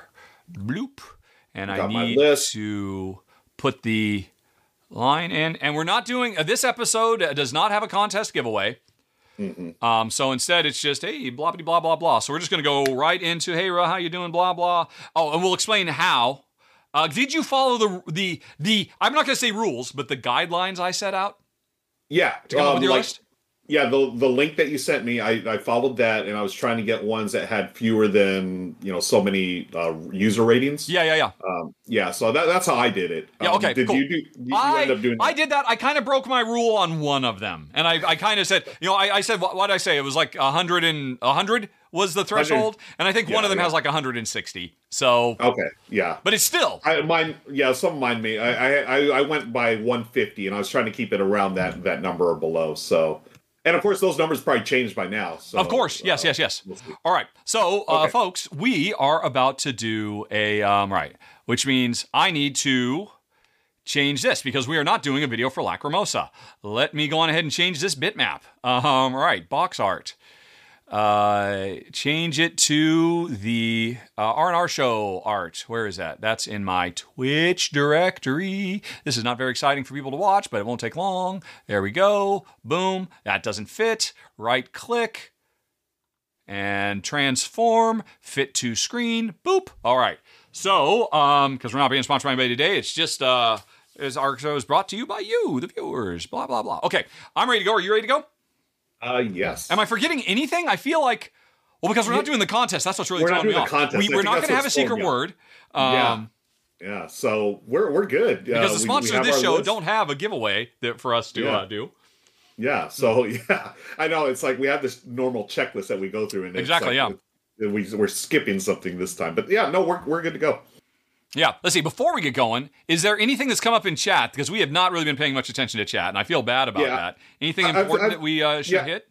Uh, no, um, uh, you know, we we just talked about all the different. Um, it was a lot of chat about the movies and about Batman and Superman and stuff like that, and um, I think we're good. I just to make sure we're going through here. I I don't see anything that's pressing. Um, and the AMA stuff, there's no question mark stuff. Okay. so we're we're good. Yeah. Um, I like the Hawkeye Disney Plus show as a best Christmas Oh, story. Man, oh man, I That thing is really like- That I mean, Yeah. that is much more Christmas than Die Hard is. If I had seen that, I might have made an argument for it because it's also my second favorite um, Marvel uh, live action TV show. Yeah, that I have to agree. That was wonderful. Um, man, oh man. But No, it's, it's too bad we already chiseled it in It's stone. we already locked can't, it in. can't go back. Yeah. We can't go back. Yeah, no more of this cult to the new. I'm going to the classics. I'm sticking with the classics. Die Hard for me, but Hawkeye, very, very good show. Really good. Yeah, I, may think, I think most people again. consider like White Christmas or um, you know uh, uh, Jimmy Stewart with you know wants to. Wonderful Life. Thank you. I mean, those are I think those are generally considered the classics, but we'll we'll put Die Hard in with them. Sure, why not? Thank you. Thank you. Okay. So, folks, Okay. we're about to start um, recording a top 10. You folks are the live studio audience and can watch and laugh and cry along with us, but we won't be doing any back and forth. But if, while we're doing this, any questions pop into your mind about, well, what about this? What about that? Oh, come on, everybody knows about that game or whatever. Um, preface your question to us with a question mark. Start it with a question mark so that it'll go into a queue and we'll do a Q&A afterwards. Folks who have been here a while and know how this works. If you see somebody else asking a question and you see they didn't do the question mark, if your fr- fingers are free, could you just go on ahead and copy and paste it and do it with a question mark so it won't get missed? That would be awesome. But otherwise, we are ready to go. Are you ready to go, Ruel? One last sip. I am. Yeah, let's do this. Uh, take one more sip of uh, Topo Chico. This is What flavor? Uh, Twist of Lime, my favorite. Twist of lime. Okay, classic. The best. Okay, Alrighty. Okay. good to go. Now I do. Hey everybody, this week's episode of the R&R show is brought to us by you. Thank you, viewers of the show. Um, if we get enough people subscribing or following or donating the show, we get to occasionally unlock bonus episodes of the R&R show, and this is one of them and I am very excited about it because our topic today is our top 10 games that are hidden gems of 2022. The games that slip between the cracks and I can't promise but I'm going to anyway. I promise, folks. We're going to have a few games talking about today that you have never heard of, and if we do our jobs right, you might want to seek them out afterwards. I've got my five. Ruel over there has got his five. And are you ready to go, Ruel? I'm ready to go. Yeah, I'm really excited to see what you have on your list. So we talked a little bit before we went live here uh, about how there may be some crossover, but in our top five, each of our top fives, there was no crossover. Yes, we were both surprised by that. So that means Yeah. you're really going to surprise me. And the way we Yeah. did this, by the way, folks, um, is we went on Board Game Geek. We did an advanced search for all games that came out in the year 2022, putting aside expansions, and then we sorted them by number of voters. And we basically only looked at games that haven't really been looked at by more than say 100 or so people on Board Game Geek. And um but also older games. I mean, obviously, there's some games. That, a game just came out yesterday and hasn't been looked at by anybody. So we were trying to um, adjust for that. And I've got five that I'm absolutely in love with, and I think are being criminally overlooked by the board game um, Vox Populi. And I assume you do as well, right?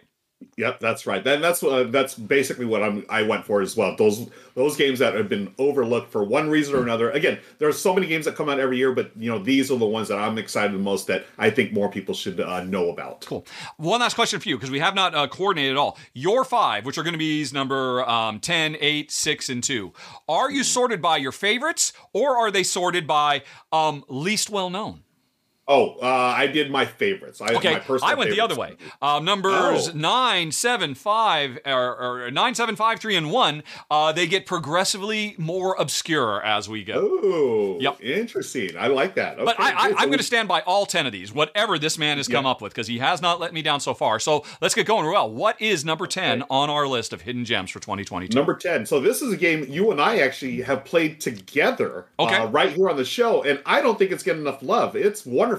It is City Trip Bruges. Okay. Uh, Yeah, I Yup, think yup, yup. this game is outstanding. It's a roll and write game, a flip and fill game, actually. And if you uh, know, if you if you played on tour, if you played Welcome to, I feel like this is a really nice uh, mix of those two games. On tour, where you you know building routes and stuff, and then Welcome to, where you're trying to do a little bit of like set collection. But it's got this really neat thing where thematically, I mean, this is put together to highlight all the cool things that are in this city, right? I mean, they're not exact locations or anything, but you have, you know, restaurants, museums. Uh, you're going to be taking photos of all these things. You're going to go to, you know, I always anything, any game that has restaurants in it, I'm all about because you know I love to eat. Um, but it's a really wonderful system where you flip over the cards and then the two cards you put them together and that's what you're going to be marking on the uh the your sheet here Right. and you know like any good uh roll and write you can play uh, you know we played over the internet that's another way uh, Yes. that you know uh, that you know you want to play, you can do that, or you play live, of course. But for whatever reason, this hasn't taken off as I as much as I thought it would. I thought this was going to be like the big rage, you know, when it came out, but it hasn't for whatever reason. But I think it's a wonderful roll and ride, you know, flip ride. I had a great time with you, uh, Richard, as we played it, and I, I can't wait to get my own copy because I want to play Yeah. it more. And if I recall correctly, folks, if you're at all interested, you can go check out the run through. And if you get a copy yourself, Yep. you can play with this as well because it's a bingo style game. Yep. Yep. So find out if you can beat our scores, folks, and that's our number ten city trip, city trip, Bruges. Alrighty, yes. Uh, I agree. It's a fantastic game. I hope it catches on because I know the developers have plans to do other cities as well by you know taking Yeah. the real layouts of the cities and turning them into a fun and interesting roll and write game. But you're right. It just Yep. Um, yeah, uh, I don't know. Maybe there's some fatigue for roll and writes now. That might be a problem that it suffers against, but it's too Yeah, bad. It's that- great. That could be part of it. Yep, yeah. yep, yep. So, yep. Okay. All right.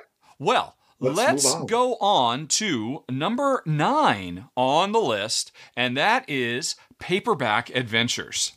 Oh yeah. nice. Um, right. Yes. Which, I'll be honest, I almost think I would take this game now over the original paperback.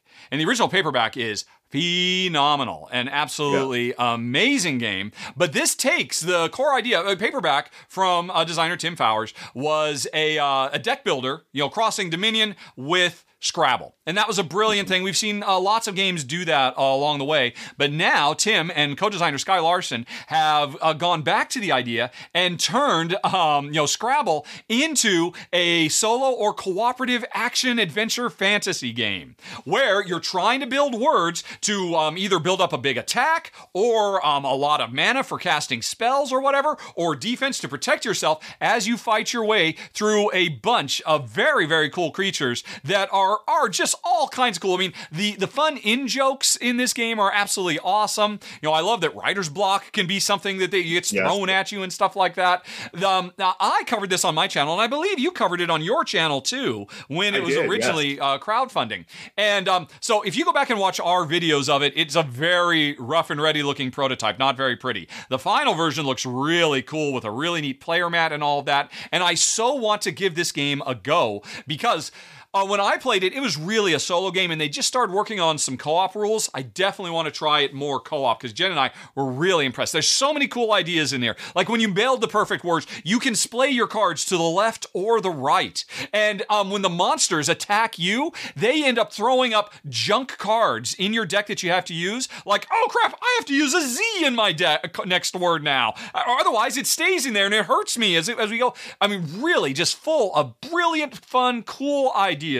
And um, the thing is, this is put out by Tim Fowers, and he's a little small independent developer. His games don't show up in retail shops around the world. He is, you know, the little guy um, trying to get by, you know, doing everything himself, a one stop shop for production and development and all of that. And it's absolutely brilliant. Now, I I uh, put this at the top of my list because I think this one has gotten a little bit more attention than the other ones. But even still, if we go to the stats on Board Game Geek, at this point, if I can click the stats. At this point, only 728 people have registered. They uh, own this game, and that's small. I mean, you expect to see thousands and thousands of people, so I know this game could get a lot more love out there um, for solo gamers and two player gamers who love. I mean, you know, only 115 people have ever even bothered to rank the thing, so it could get a lot more love. It should get a lot more love, um, and it seems to be a wonderful hidden gem for the year paperback adventures.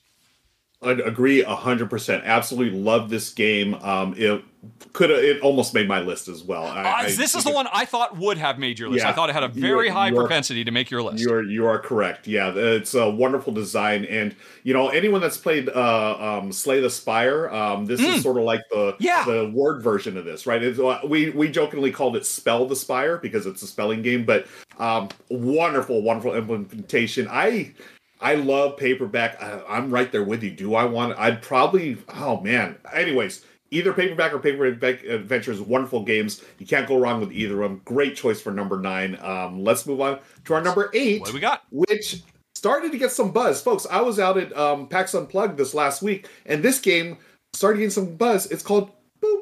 And I Oh, gotta say it like that. Boop. Yeah. Okay. Super cute game, but oh, for an abstract game, it is awesome. I got a, a real a sneak peek at this at Gen Con, and I, I was like, okay, this looks cool. But actually seeing it at pa- PAX Unplugged and people starting to starting to get into it, folks. This is an abstract game in its heart, but you're basically placing cats on a bed, right? And what's really awesome about this the bed i got to i have a copy of this now it's actually a little quilt that they made so it's a soft quilt that you place your pieces on you Oh, I see. Okay. Wow. yeah and then you boop them they they fly off. They move a, a space away from where the cat you're placing. Some of them will fall off the bed of course but you're trying to get them in a row. Uh, you start with kittens. You get three kittens in a row. You're going to upgrade those to cats and you're either going to try to get your cats in a row or you get try to get all your cats on the bed. Oh my gosh it is so cute. And it's from Smirk and Dagger or Smirk and Laughter. Yes. They did another wonderful abstract game a couple of years ago called Shobu. I think if you like Shobu, you're gonna like this one even more because it's got this really super cute theme. Uh, I talked to, I know the designer Scott Brady and his wife Nicole, wonderful people, and I think this one's starting to, just starting to take off. It really took off at PAX Unplugged, folks. You know, I picked this one, and then I realized, oh, at PAX Unplugged, they sold out of these things. at Smirk and Oh, maybe not so So- hidden after all. not so hidden after all, but it was hidden when I, you know, when we we started talking about this, and I think it's a winner. Uh, it's a wonderful abstract game, but it's got that cute little theme that's going to really attract uh, new gamers to the hobby, which is always a thing I appreciate, and that's why it's a number eight. Hidden gem for now, but uh, on the rise. Yeah, get in ahead of the crowd, folks, for Boop. Yes. It's interesting. Um, Grant Lyon, who does a monthly uh, show on the channel, Grant's Greatest Games, he put it in his top five games for November as well. Uh, if you want to Uh-huh. check that out, folks, go to grant.rahdo.com and watch his most latest episode. There's a little bit of video of how it works. And yeah, this lo- does look adorable. I, I, I will not deny. Uh, Yes. So that is a pretty cool one. All right. Cool. Cool, cool, cool. Alrighty. All right. So let's move on to the next one, which you think I would have been ready to do, except I was so entranced by Boop. I didn't realize it came with that cool little mat. Is it, is it literally material? Is it cloth? It, It, it is. they make It's a so- I mean, bedspread? if it was like if it was any bigger, you could really use it as a blanket or a bedspread. Yeah, it's it's a qua- nice little quality quilt. It's adorable. Well, okay. Number seven on the list, which is Old London Bridge, doesn't have anything quite as cool as all that. But I do want to give a shout out to this one. This is a game um, from publisher Queen Games, and I can totally understand why it slipped between the cracks this year. Because for this year, Queen Games is all about those Stefan Feld City game collections, right? Um, and you know, big box reprints. And, you know, occasionally they do Kickstarter campaigns for a small little game, and they just tend to come and go. And I've covered several of them, and you know, they're always nice. You know, they're enjoyable. I mean, they have an audience. But this game, all about developing uh, London Bridge, goes so far above and beyond. Jen and I were really blown away by this. You can watch my run through because I did cover it when it was on Kickstarter, and it seems like it's another one that's in danger of being forgotten. But I really love this game because it is all about. It's got this very very cool.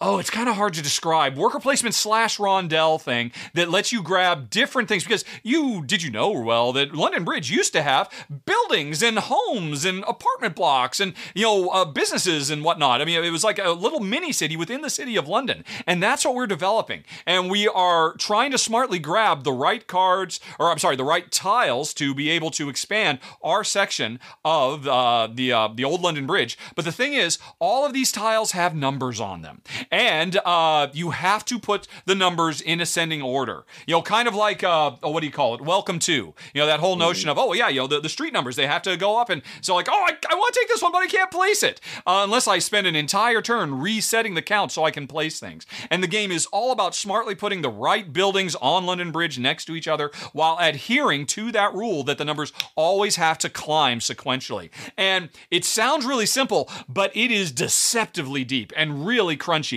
And Jen and I were blown away by this one. This went way above and beyond, um, you know, the uh, uh, uh, the well, pretty much anything else. Uh, I mean, you know, except, except of course for the the uh, the Stefan Feld games that Queen put out this year. I mean, I'm, I'm not, I'm not saying it approaches those, but we were really impressed. And it would be a real shame uh, because people think, oh, that's just another little one of those Queen games that they do in between their big Stefan Feld things. We're like, no, this one stands on its own. It's fun, it's crunchy, it's got a really nice gimmick too because you actually build the 3D bridge. You actually take these tiles and you stand them up. So it has a nice look to it as well. Jen and I were very, very impressed. And I don't think it's really gotten much attention so far, even though it is available now. Number seven on the list Old London Bridge. Oh, I love that you're actually building the bridge. That's Yeah. so neat. Um, I, yeah, I need to check this one out. That looks fun. Okay, uh, let's move on to our number six, Let's it. which um, was over. I, I feel it's been overlooked because this uh, designer produces so many games every year. He's produced over, I think, 700 in his career. Reiner Knizia. Okay. This is. Oh wait, wait, wait, wait, wait, wait, wait. I, I have no idea, but I'm going to assume is it Oh. is it is does it start with an L? It does. It's longboard. All right. yeah. Um, this one from 25th Century Games, you know, folks, you all know I'm a big Knizia fan, and anytime I hear about any of his games that come out, I get excited. But this one I actually got an advanced copy of, and I've uh, did a uh, thing on my channel um, where I looked at the gave an overview of the game and talked about the different things I liked about it. There was a lot to like. Basically, at its heart, this is the next iteration of Lost Cities. Yes. Lost Cities, one of my all-time favorite games. That's a two-player game. Now, Longboard takes the same thing as far as you're trying to uh, uh, group ascending uh, uh, groups of cards, but in this case, they're longboards or surfboards. You're owner of a surf shop. It's got a cool little theme. But what this is, you can play it up to four players, and now this isn't going to be for everything, everyone. But I like this. It's got a little bit of take that. Mm-hmm. So cards in front of you in your surf shop, those those are the ones that the boards that you start to build. That's those cannot be touched. But you're going to have a supply. Other players can go to your supply and take them. Now they don't just take Oh. them; they're going to have to give up something as well. So they're going to have to give you cards that total that number. So Okay. you're going to start at like uh, one, two, three, all the way up to I think it's eight. But you can skip numbers as well. Uh, you have personal object. You have objectives for the group. So there are going to be uh, I think three or four different scoring objectives, and then you have some uh, like um, global objectives as well. So there's a little bit more scoring in, th- in this than uh, Lost City. So it's a bit more robust, which I really liked and. I just I love Knizia's games. It's one of those another one of his games. Very low rules overhead, but once you start playing, it's like oh, there's a lot more strategic depth than I expected here, and it's a wonderful game. I like it at two because it reminds me of Lost Cities, but I have I haven't played it at three and four yet. But I love that it has that option, and that's why it's our number six overlooked game, folks. Longboard. Uh, it does seem like hidden gems. And you said you love, I know you love Knizia. I, I love him too. Yeah. But even more, I love 25th century games. Yes, and the production value, like their other ones, vi- bri- vibrant art, very clean design, and uh, this is uh, another hit for 25th Century. They're they're just they're rocking it, and they actually they put out the new edition of Ra that that'll be out next Yeah. year. Uh, th- th- that some consider Knizia's best game of all time. So uh, they they they do some good stuff there, and Yeah. Longboard is a hidden gem. In Yeah, folks, Knizia is still knocking them out. The man still has it, and there's another hidden gem, and and that's really interesting. I mean, you know, uh, uh, Lost Cities is widely regarded as one of his greats, one of the great all-time two-player games. So if you want a deeper Lost Cities with a little bit of and it could go up to four, sounds interesting. Okay, Yep. Well, let's move on to number five, and this is one I have talked about on the channel before, and I will continue to sing the praises of Pocket Master Builder which is such an incredibly sharp game. This game is basically a deck of cards and some cubes, um, but with just a, a few little um, pieces. What's the designer's name? I believe. Oh, I should have looked it up ahead of time. Is it Wei Min Ling? I believe. Uh, uh, Wei Min. I, be- I think I've got your name right. If not, I apologize. But this guy is a designer that I'm really falling in love with. I loved his walking in Burano, and then I really loved his walking in Provence. Um, and now I've fallen hard in love with this one too. He does so much with simple little uh, things. This is a game where players are working to contribute to the development of a, of a, of a medieval town. And the interesting thing is, whenever you place a card in to the grid and expand, you're not building a building. You are creating worker placement spots in the building that um, can be used by players to gather the resources, and then those uh, cards can be converted later on into the actual buildings. It's got a really interesting, weird vibe that's quite unlike anything else I've ever played, and it is incredibly crunchy. Um, you know, I'm, you know, I. I it's rare that I find a game that really features a lot of, oh, look, we have a communal building area. A lot of times, communal building area games can be really cutthroat. Oh, well, yeah, I'm just going to cut you off so you can't do what you're going to do, or I'm going to destroy that thing you did. But this game, um, it's all about, oh, every time you do something, you're creating an opportunity for me. And if you did that, I'm creating an opportunity for you, and all of that. As we are trying to build up following a lot of different goals. Are we trying to fulfill columns so that we can fight off invaders? Are we trying to complete the different objectives in the different rows and columns? Are we, I mean, there's so much going on. It's got a very smart goods uh, management system as well. And uh, yeah, it's, It's hard to describe, but if you're like me and Jen, if you love a crunchy, crunchy Euro, and if you appreciate heavy lifting, a big, big game in a tiny, tiny package, then you might want to seek out Pocket Master Builder. I'm just blown away by it. Nice. Yeah, I haven't played it yet, but I know I loved uh, Walking in Burano, and uh, just you know that pedigree right there is Yeah. got me interested in it. And just the way you described it, it sounds so cool. I cannot wait to try it. And yeah, we need to. You know, these are the games that folks aren't. Um, there's not as much hype as other games, so be sure to check these out. Let's move on to our number Okay. four. It is a game that I covered here for the channel, and for whatever reason, I it might be the theme that people aren't digging, but it's an awesome game. It's Skate Summer.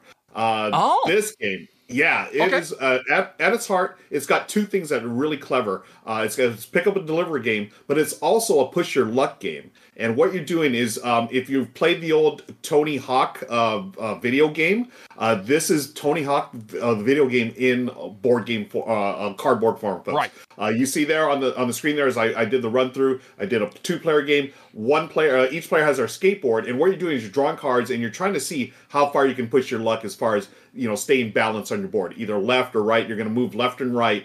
If you go too far right or too far left, you're going to have to bail. So basically, you fail, but you bail, you will get some compensation. But as you collect these, you're doing these tricks. You're going to do ollies. You're going to do 720 airs, all that cool stuff. You're going to build up, you know, your resources, which you're going to then use them to collect all these cool little uh, items that you're going to deliver to different parts in the skate park. And oh, it's so clever. And I, you know, I know like sports board games aren't always like the biggest hits. Yeah, you yeah, yeah, yeah.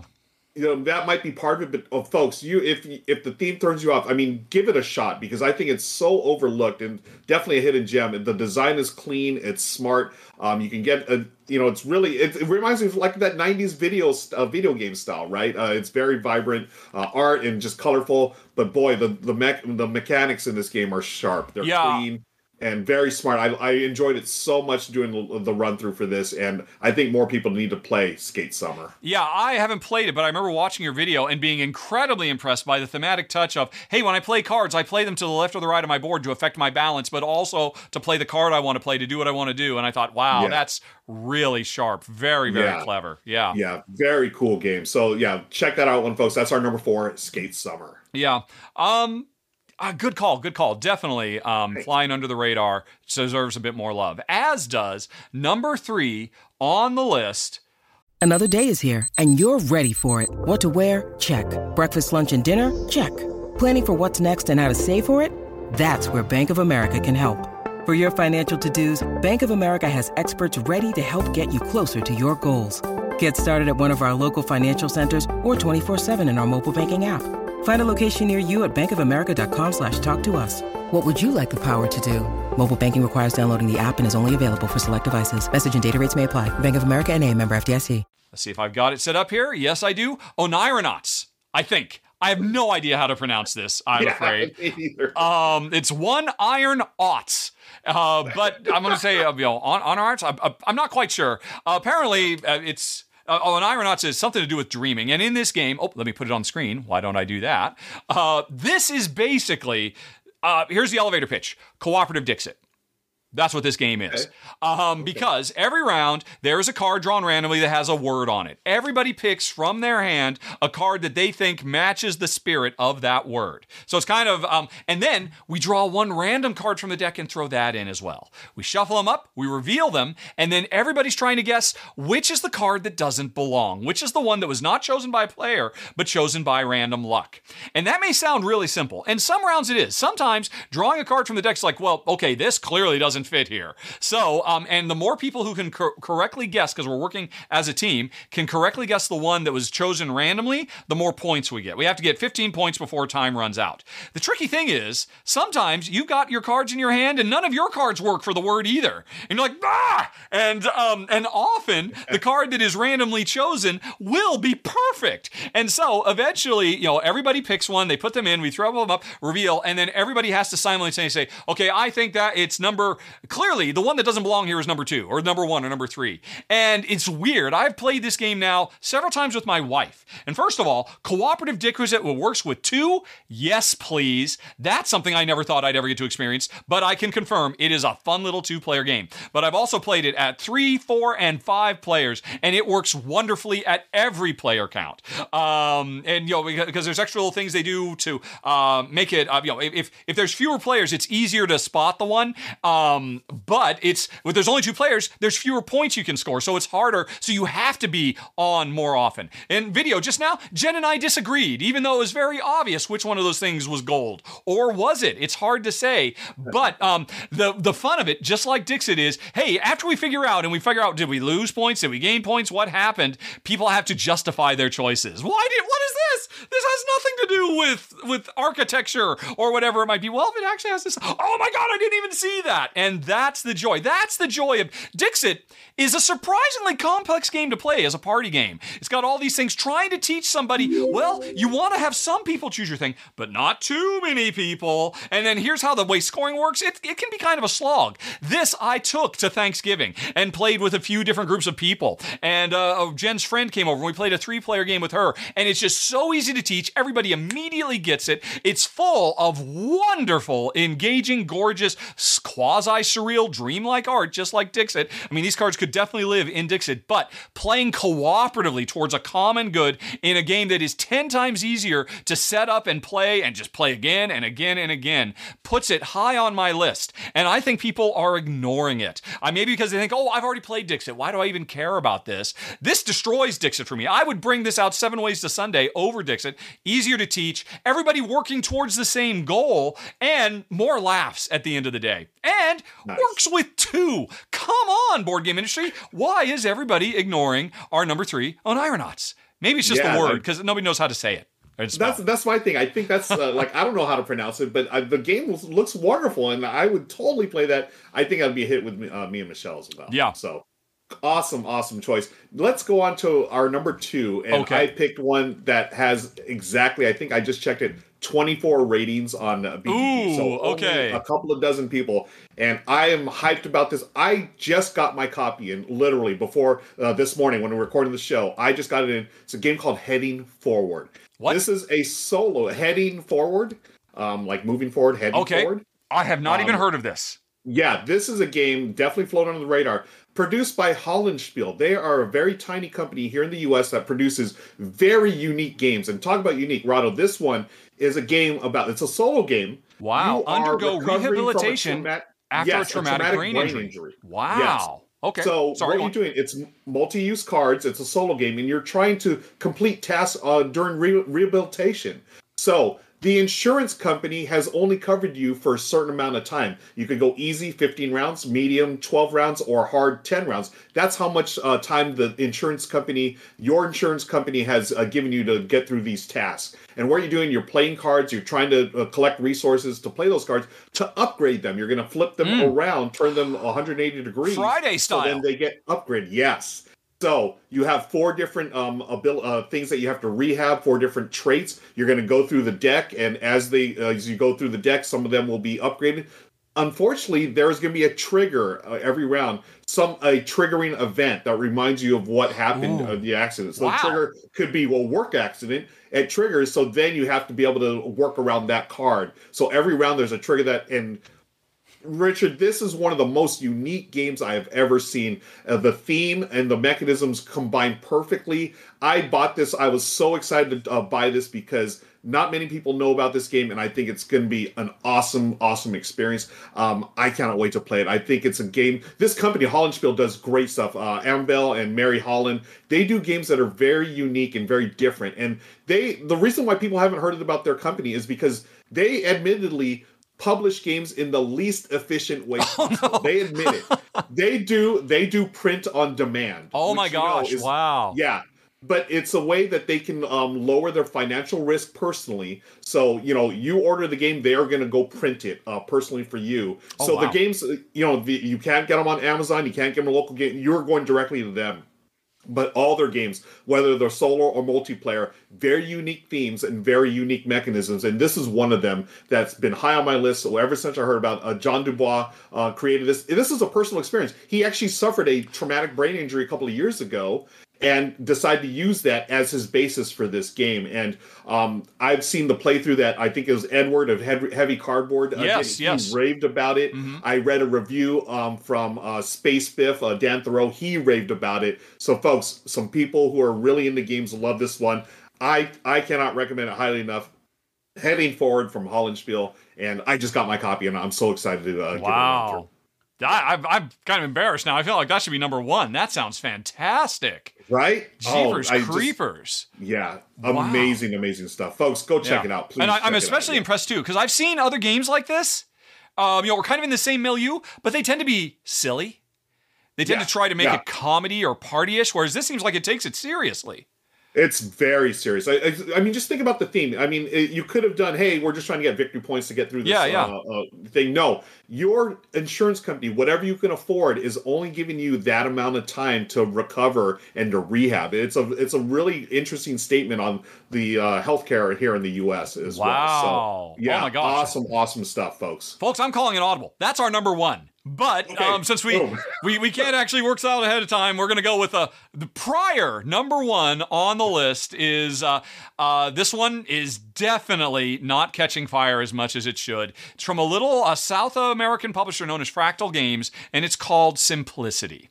And I don't know if you've played this one, Ruel, or if you've heard of it. I- I have not even heard of it. I'm okay. Let's let's bring it. Right. Well, um, it's it, it, you know the they're it's it's simple city. It's a simplicity. You get it? The, the, the joke is there. It's a very very simple nice. game. It's a SimCity style game. Communally build a city, trying to control the best spots. Um, from David Brain, who is the co-designer of um, oh one of the key was it was he the co-designer of Keyflower or one of the other Keydom oh. games? Oh, Key Market, which is one of the greatest uh, Keydom games of all time too. But this is him designing alone, and uh, I like SimCity.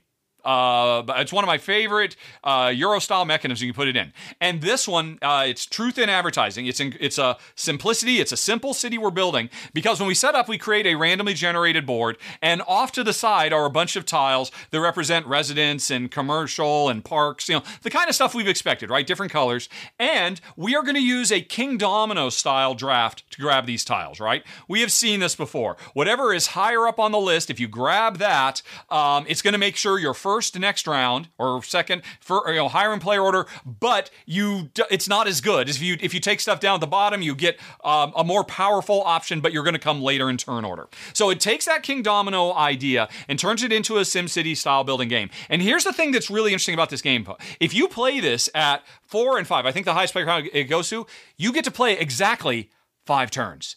In this entire game, you will place five tiles, and that's it.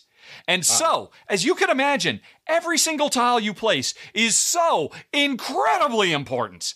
Um, you know, it makes or breaks you. This is not a high scoring game, and one mistake will destroy you. But it doesn't matter because you're only going to play. Everybody plays five turns. Um, and basically, the uh, SimCity nature of it is we are trying to. You're trying to put th- this is not one of those complex ones where, like Suburbia, where every tile has a different special power and all of that. Nope, it's just colors. You want to get blues. You want to get your blue. If you take a blue tile, you want to put that next to as many blue tiles as you can because that blue tile that you place and you put your little cube on it will be worth as many points as the contiguous group of all of those. So, are you going to try to jump into something that other people are building that they're already doing well on? Or are you going to try to cut that off and stop that from spreading and build your own thing separately? Again, remembering you're going to place five tiles over the course of the game, and yet you're still trying to make these kinds of decisions as the game goes on. Um, there's another way, because instead of scoring points for having big contiguous groups of the same color, if you have two um, of your buildings of any type that are next to each other, that will score you big points as well. So you could be going for, I'm just trying to get pairs of my own buildings, doesn't matter what type they are, and that means I am trying to cut off the growth of what other people are doing. But if I, hey, if I can do that and at the same time piggyback off what other people are doing, that's great. Um, or I'm just trying to get more uh, pairs around, and um, you get your five turns, and it's super sharp. Now, I have to admit, I would love to play this someday as a four or five player game because I I've never played a game where I mean I get to do SimCity tile laying with only five turns. But I have played it as a two, and as a two or three player game, what happens is you are going to take on the role of two teams. So I am the yellow and the red player, and so Knizia style, my worst play my worst um, uh, team is going to be the one that scores me points. So if you're playing as a two or three player game, which is how I really recommend it, you get 10 turns. Five for team A, five for team B. And you can't just say, oh, let's just make sure team B does really well because then team A will sink you. And with 10 turns, this game, which takes like 15 minutes, Jen and I found, we played this a half a dozen times the first day because we were like, oh, let's play it again. Let's play it again. Um, we were really blown away by this game is incredibly crunchy. Because I, I forgot to mention one other thing. When you are picking, remember, the higher up on the list, Kingdomino style that you take, the you get whatever tile you get, you put it wherever you're going to put. But there's a tile and there's a symbol, a circle, a triangle, a diamond, a plus, whatever. That tells you I have to place this tile somewhere on the board on a circle or a plus or a square. So the ones at the top that will ensure your first next turn, which going first in this game is everything because it's so mm. tight, so fast, and so restricted means, well, I have to put this on a circle. Whereas if I go down lower, it gives me multiple choices. I could put this one on a diamond or a square and I get twice the amount of options. If I take the very, very bottom space, I can put it anywhere I want on the board, but I'm guaranteed to be last, which means, well, this better be, if I'm gonna di- if I'm gonna do that, it better be a game winning move for me right now because my next round will be miserable. And um, like I said, I'd love to play it a four or five player game. Um, you know, I think it'd be a little bit more chaotic with everybody only doing five turns and you're in, you're out, you got your five turns, do the best you can. But I can say, as a two player game, it is really crunchy. There is so much to balance trying to make sure both of your teams do equally well. Paying and but the real trick is, uh, yo, whatever I take, what's more important, what did I leave there for you to take? If I leave that red residence, doesn't really matter because oh look, there um it's it, it has to be placed with a square or a plus. There are no squares or pluses next to the existing red residence, so it's not going to do you any good. Oh crap, you put it over there and it it you know it it, uh, it um you know it paired with your blue and you got three points out of that. Why did I leave that for you? That could have won you the game. Three points could win or you lose you the game in this game. And so every move, especially when you're playing two or three player, where you know each player gets to take two tiles, is so laden with choice. It sounds so simple. Pick a tile. Oh, it's I should just obviously take this one. But if I take that one that's really obvious, I might leave something that's even better for you, and I can't afford to do that. Now, um, there's one problem I have with it. Whoever it takes last. Oh, by the way, whoever it's so bad to go last um, that as a consolation prize you get a victory point um, because you need Oh, those oh, points. okay. Um, Yeah. But you also, when you're playing at the lower player count, you get the demolition, this little de- TNT plunger, and at the beginning Uh. of the next round, after the new tiles come out, you blow one of those tiles up. And the thing is, in a game where you're only going to take five turns per team, blowing a tile up that's perfect for somebody, that is devastating. Um, and that's another big part strike. So if you don't mind a little bit of take that, aha! I boy, that was that park was going to be perfect for you. You were hoping for that park. You um, made sure you were first, and but I was last. I blew that up. You can't have it. So for people who want a little bit of interaction, it's got that too. But we hated that, and I'm on Board Game Geek right now. There's a thread on the Simplicity forum where I'm talking with the developers. Hey, how can we make this a bit more Care Bear friendly? And they've already given suggestions. We Jen and I have Okay. tried it, and this game is now 100% a keeper. They haven't finalized on what they want their Care Bear version to be, where um, you know the plunger kind of does like an automated. Oh, well, it'll block this one, then this one, then this one, so you can plan for it and you know what it's going to do. Okay. Um, Yeah. I'm really blown away by it. Uh, like I said, it's from a very, very tiny publisher. Uh, it's uh, just a, a little box with some tiles, a nice little randomly generated board, and I love SimCity games, and I love the idea of a game where I'm only going to take five turns, and yet every turn means so much. I'm just blown away, and it's a shame more people have not checked out number one on the list, or actually officially number two because your number one was better. Simplicity. yeah, I can't wait to try this. You totally sold me. I had no idea this game existed, but this sounds like something I would love. You you got me at the whole Kingdomino selection thing, Yeah. and then also the Knizia thing, where Yeah. you know you're trying to balance your scores. Like I think of Ingenious, you know, Yep. your lowest score is Yep, your yep, score. So, oh yeah, this yeah. looks fantastic. What do you get when you cross Bruno Cathala and uh, Reiner Knizia and Will Wright? You get simplicity. you. There you go.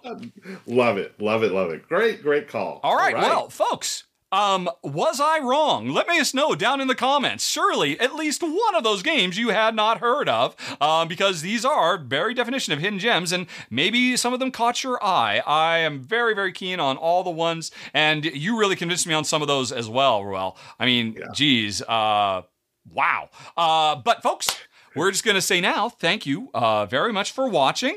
Uh, there was no contest in this episode because this was a bonus episode unlocked by viewers like you, which means, folks, there is still time to enter to win the um, really cool deluxe game bag or LED lined, um, uh, what do you call it, uh, gamer mat. Uh, we've still got, I think, another week. So go back and check out our top 10 games we're most thankful for, and you'll find out how to enter to win probably the coolest giveaway we have done all year, quite frankly. And also, not for nothing, I would say our top 10 games we're thankful for that we did just in time for Thanksgiving.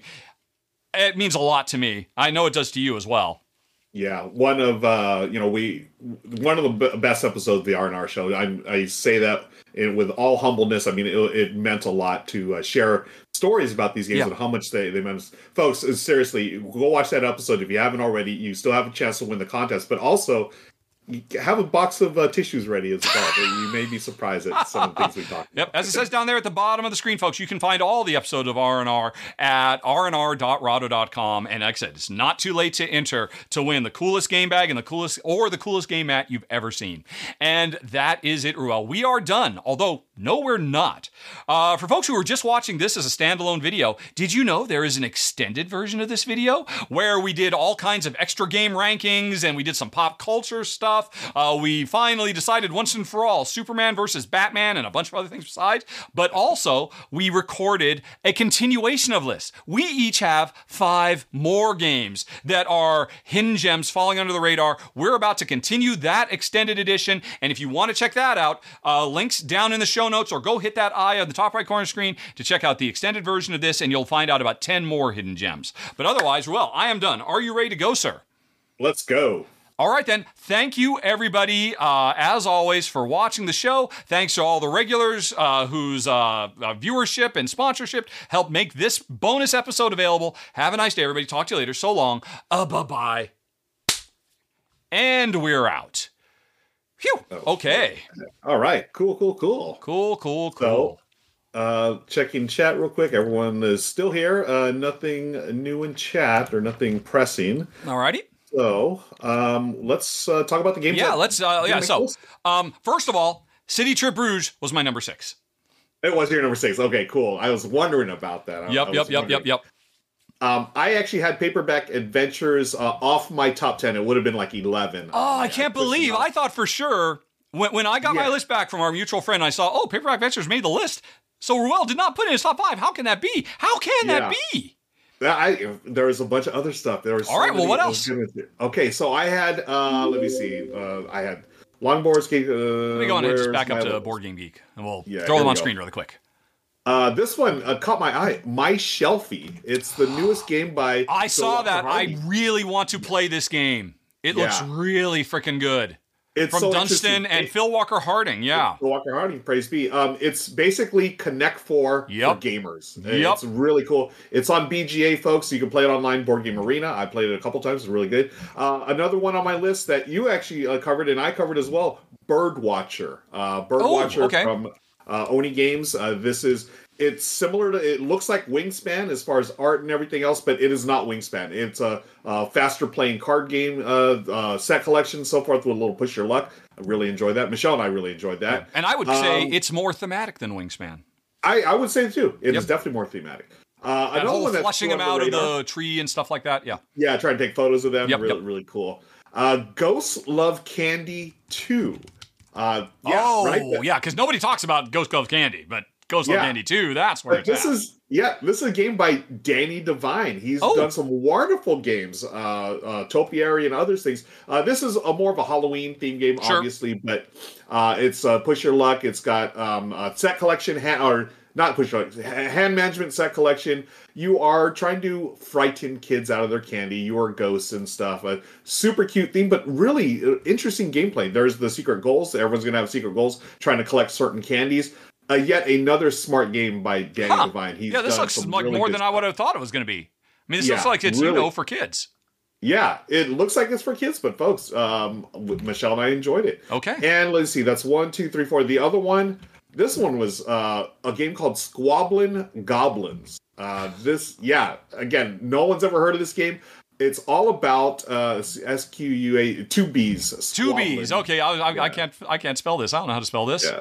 Twi- uh, Squabbling Squabbling Goblins. Goblins. Okay. There it is. All right.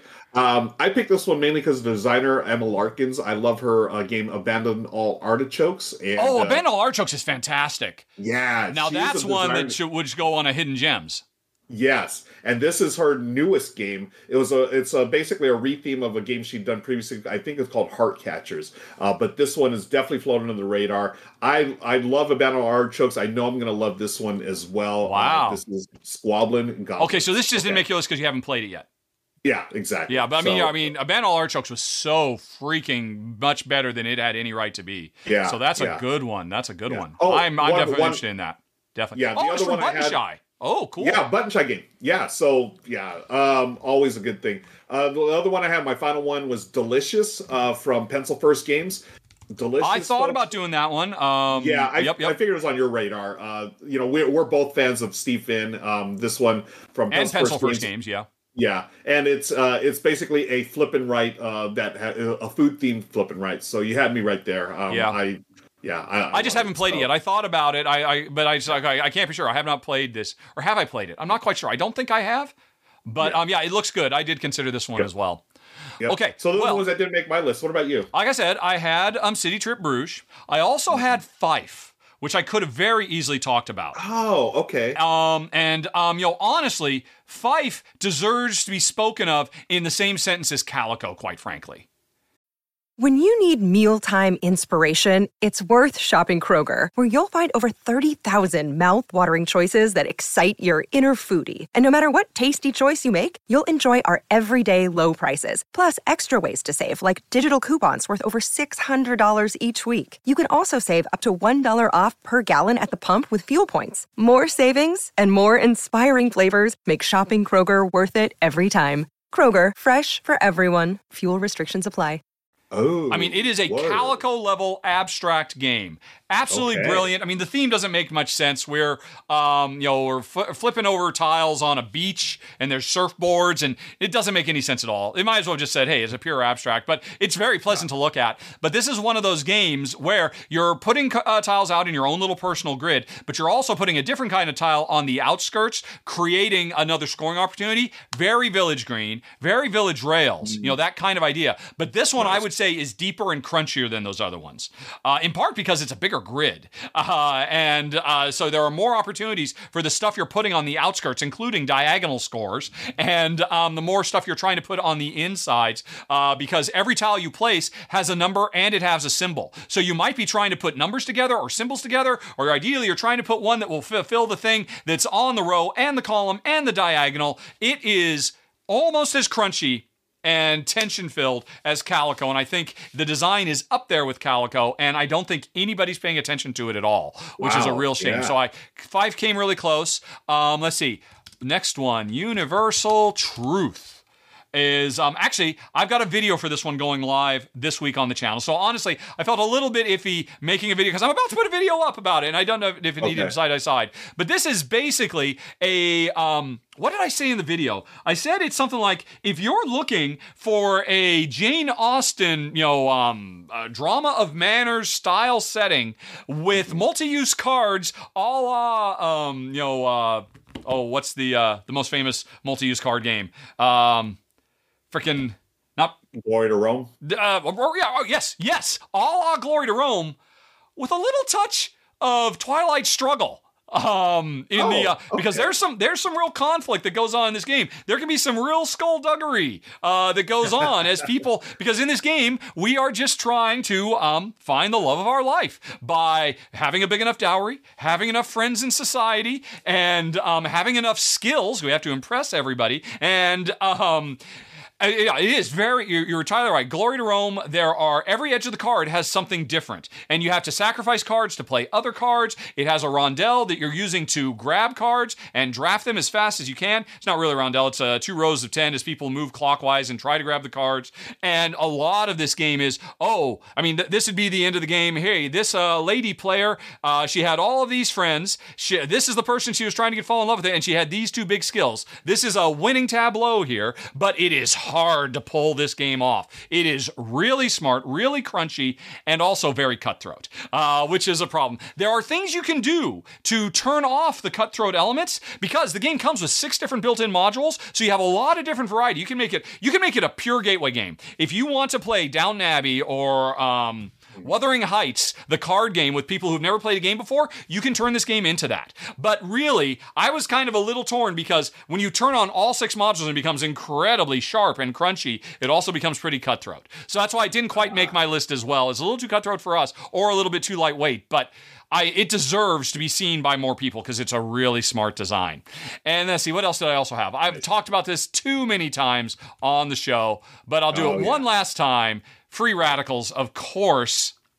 Free, come on. Um, what is it? Only 92 people have rated Free Radicals. How many people have said they own it? 202 people.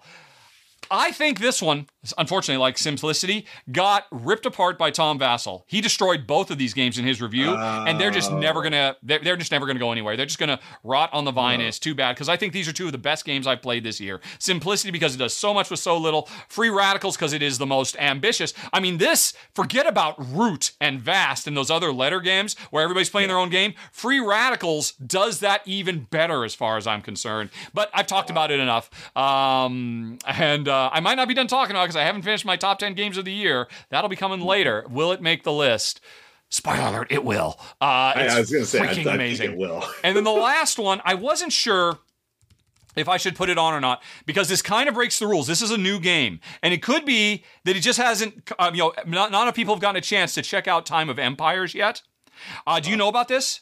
I don't. See, that's the thing. I don't think anybody knows about it. It's from Pearl Games, which is a smaller publisher, but also, I think, one of my most highest respected publishers of all time. They published Troyes. They published, um, oh my gosh, so many games. I'm, I'm, I'm drawing a blank, but I mean, I've loved all of their games. Um, uh, you know, because it's from the. But anyway, uh, this is a real-time Civ building game, a real-time 4X Civ building game, um, where you are using uh, what do you call them? Um, hourglasses as workers in a worker placement state, like. Uh, like uh oh red rising did uh, last year and before that we had uh, tale of pirates there's been a few real-time hourglass worker placement games uh, but this is a full-on competitive game where you are doing everything you expect. You know, expanding, exploiting, exterminating, everything, but doing it in real time. And uh, you know, because the timer goes for nine minutes, and it has a really simple set of rules. But I mean, most of these kinds of games that do this, they're because they're real time, they're incredibly simple. And then all the complexity happens during the downtime. Here, the developers have found a way to make a relatively complex real time game work. Because they're still like, oh, I got to figure out what's my next technology I'm going to develop that will let me build more stuff and expand more on the board. Well, you know what? I put both of my workers down.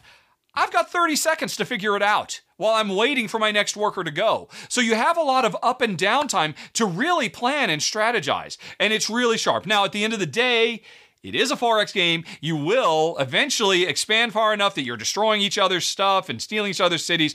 I wanted to try this game so bad that I went in, even though I knew Jen and I weren't going to be happy about that. And I can say I'm really impressed by how well they uh, they've done the impossible, quite frankly. And I'm planning on trying to get a run through for this film before the end of the month as well.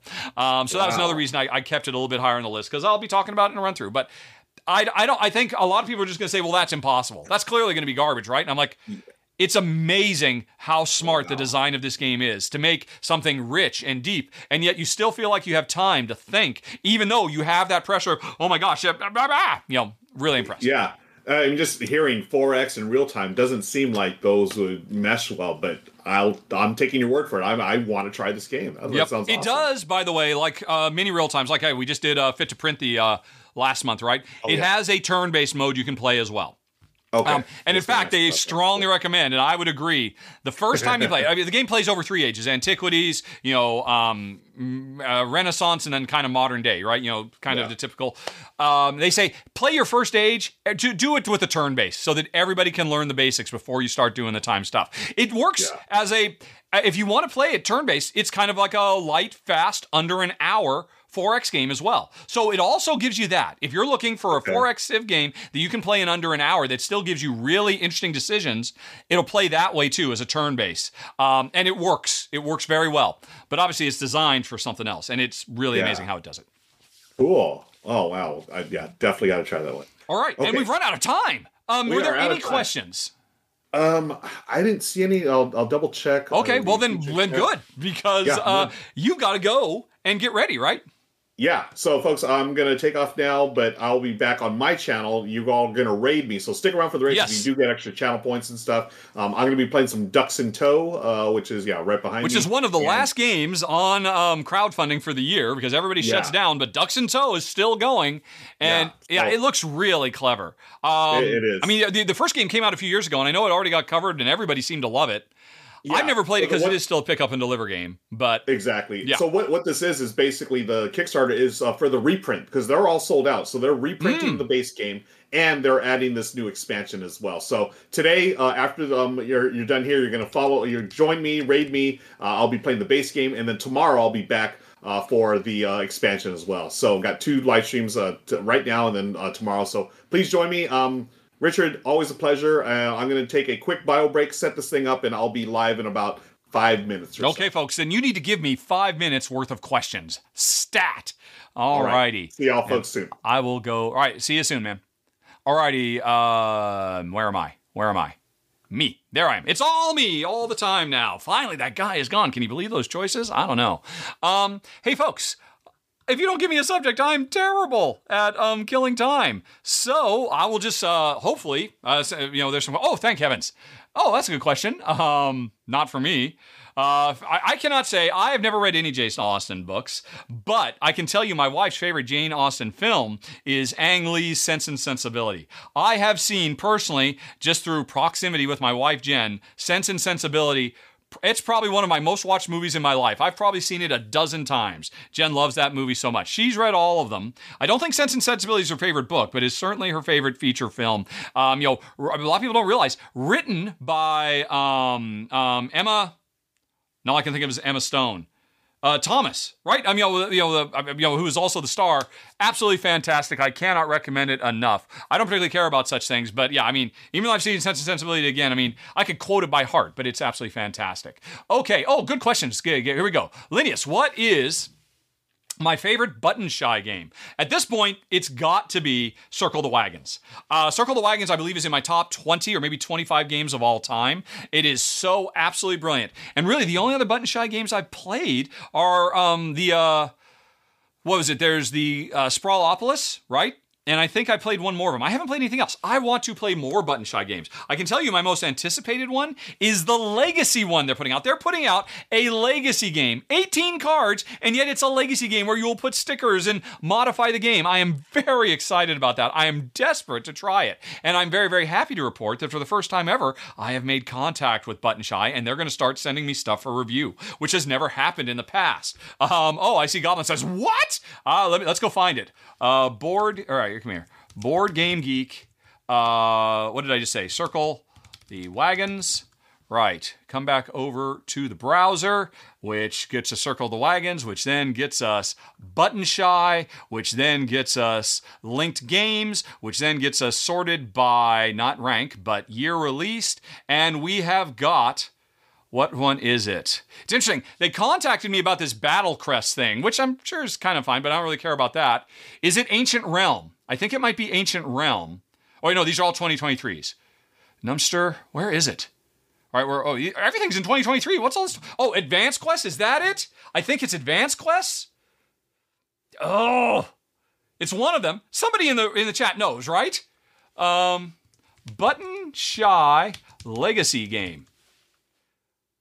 Uh, yeah, it's just called Legacy. Legacy. There we go. Yeah. And here's somebody already covering it. So I think it's available already. Uh, whoever is this? The the 18 cards challenge. Is that a channel I'm unfamiliar with? Um, no, that's Button Shy themselves. It's Legacy Tales. It's a legacy game, folks, from Button Shy. That I can I must try this. I am so incredibly excited by that. Uh, I, I, I cannot put it into words. But for now, easily their their top game has to be Circle the Wagons. It's so brilliant. Okay, what have we got here? Um, Azul base or chocolatier? Oh, chocolatier, just for the subject matter. I, I think it does change gameplay in some ways, right? I'm not really quite sure. But really, Neither of them. Azul Queen's Garden is by far the best version of Azul there is. Oh, whoops, I've gone the wrong thing and I'm in a mirror, House of Mirrors. Let me go back to the full screen me. There we go.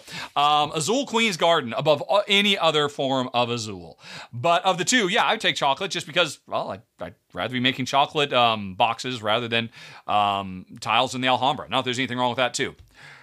Let's see. Um, oof, worst holiday gift I've ever received. I have not received a holiday gift probably in 20 years. Jen said 20 years ago or so, hey, you know what? It is getting to be such a pain in the butt buying you birthday presents and Christmas presents. You're so hard to shop for. I don't know what to get. How do you feel about just stopping? How about you just we just don't need to do this anymore? I'm like, yes, please. And it's ironic because it is so easy. I had a simple trick. All I ever had to do was just go to a knickknack or antique shop and I said, hey, do you have anything made out of bird's eye maple? A hairbrush, a hand mirror, uh, a little curio box, whatever. And they say, yes, here's five of them. And I, okay, I'll buy that one because Jen loves bird's eye maple. It's like uh, her favorite form of wood. And she, I mean, she has all the ones I bought her over the years. So it was easy for me, but it was hard for her. So I'm trying to think of a bad gift. I'm sure I must have been the recipient of bad gifts. I mean, obviously, I've gotten sweaters I don't care about and stuff like that, but nothing really jumps out at me. I think I've been pretty lucky up until the time I just stopped getting gifts whatsoever. I yeah, I genuinely can't think of one. Alrighty. Um, let's see. Best prank someone has done to you. I don't know if I'd call it a prank. And th- there is no way I can capture um, how funny this was. But I had a friend back when I worked at Nintendo as a gameplay counselor. His name was Patrick, and um, you know we would sometimes hang out or go do things after. He'd come over and we used to play a lot of Star Control 2 on my old um, uh, 486. Was it an SLC or a DLC uh, PC that we were? We just played that for hours, and uh, sometimes after work we would go to um, you know McDonald's or get food or whatever. And one times we went to a McDonald's. It was late at night. And I got up to the counter first and they said, well, what would you what would you like to order? And I started doing this. I started doing my whole, oh, I'm a fast talker. I don't know, I should I do this or that or the other thing? I literally did a whole Rahdo. Well, I could do this. Oh, but this thing looks really interesting and delicious. And I'm like, um, you know, and, and I and I did that, because nobody else was around, and I was just being silly and whatnot. And so I do that for like 20 seconds, just full volume, uh, full on Rahdo, you know, uh, um, undecisive shtick. And then I turn to Patrick, who's standing behind me, and say, I don't know, what do you think? And Patrick just takes a step back and says, Man, I don't even know you.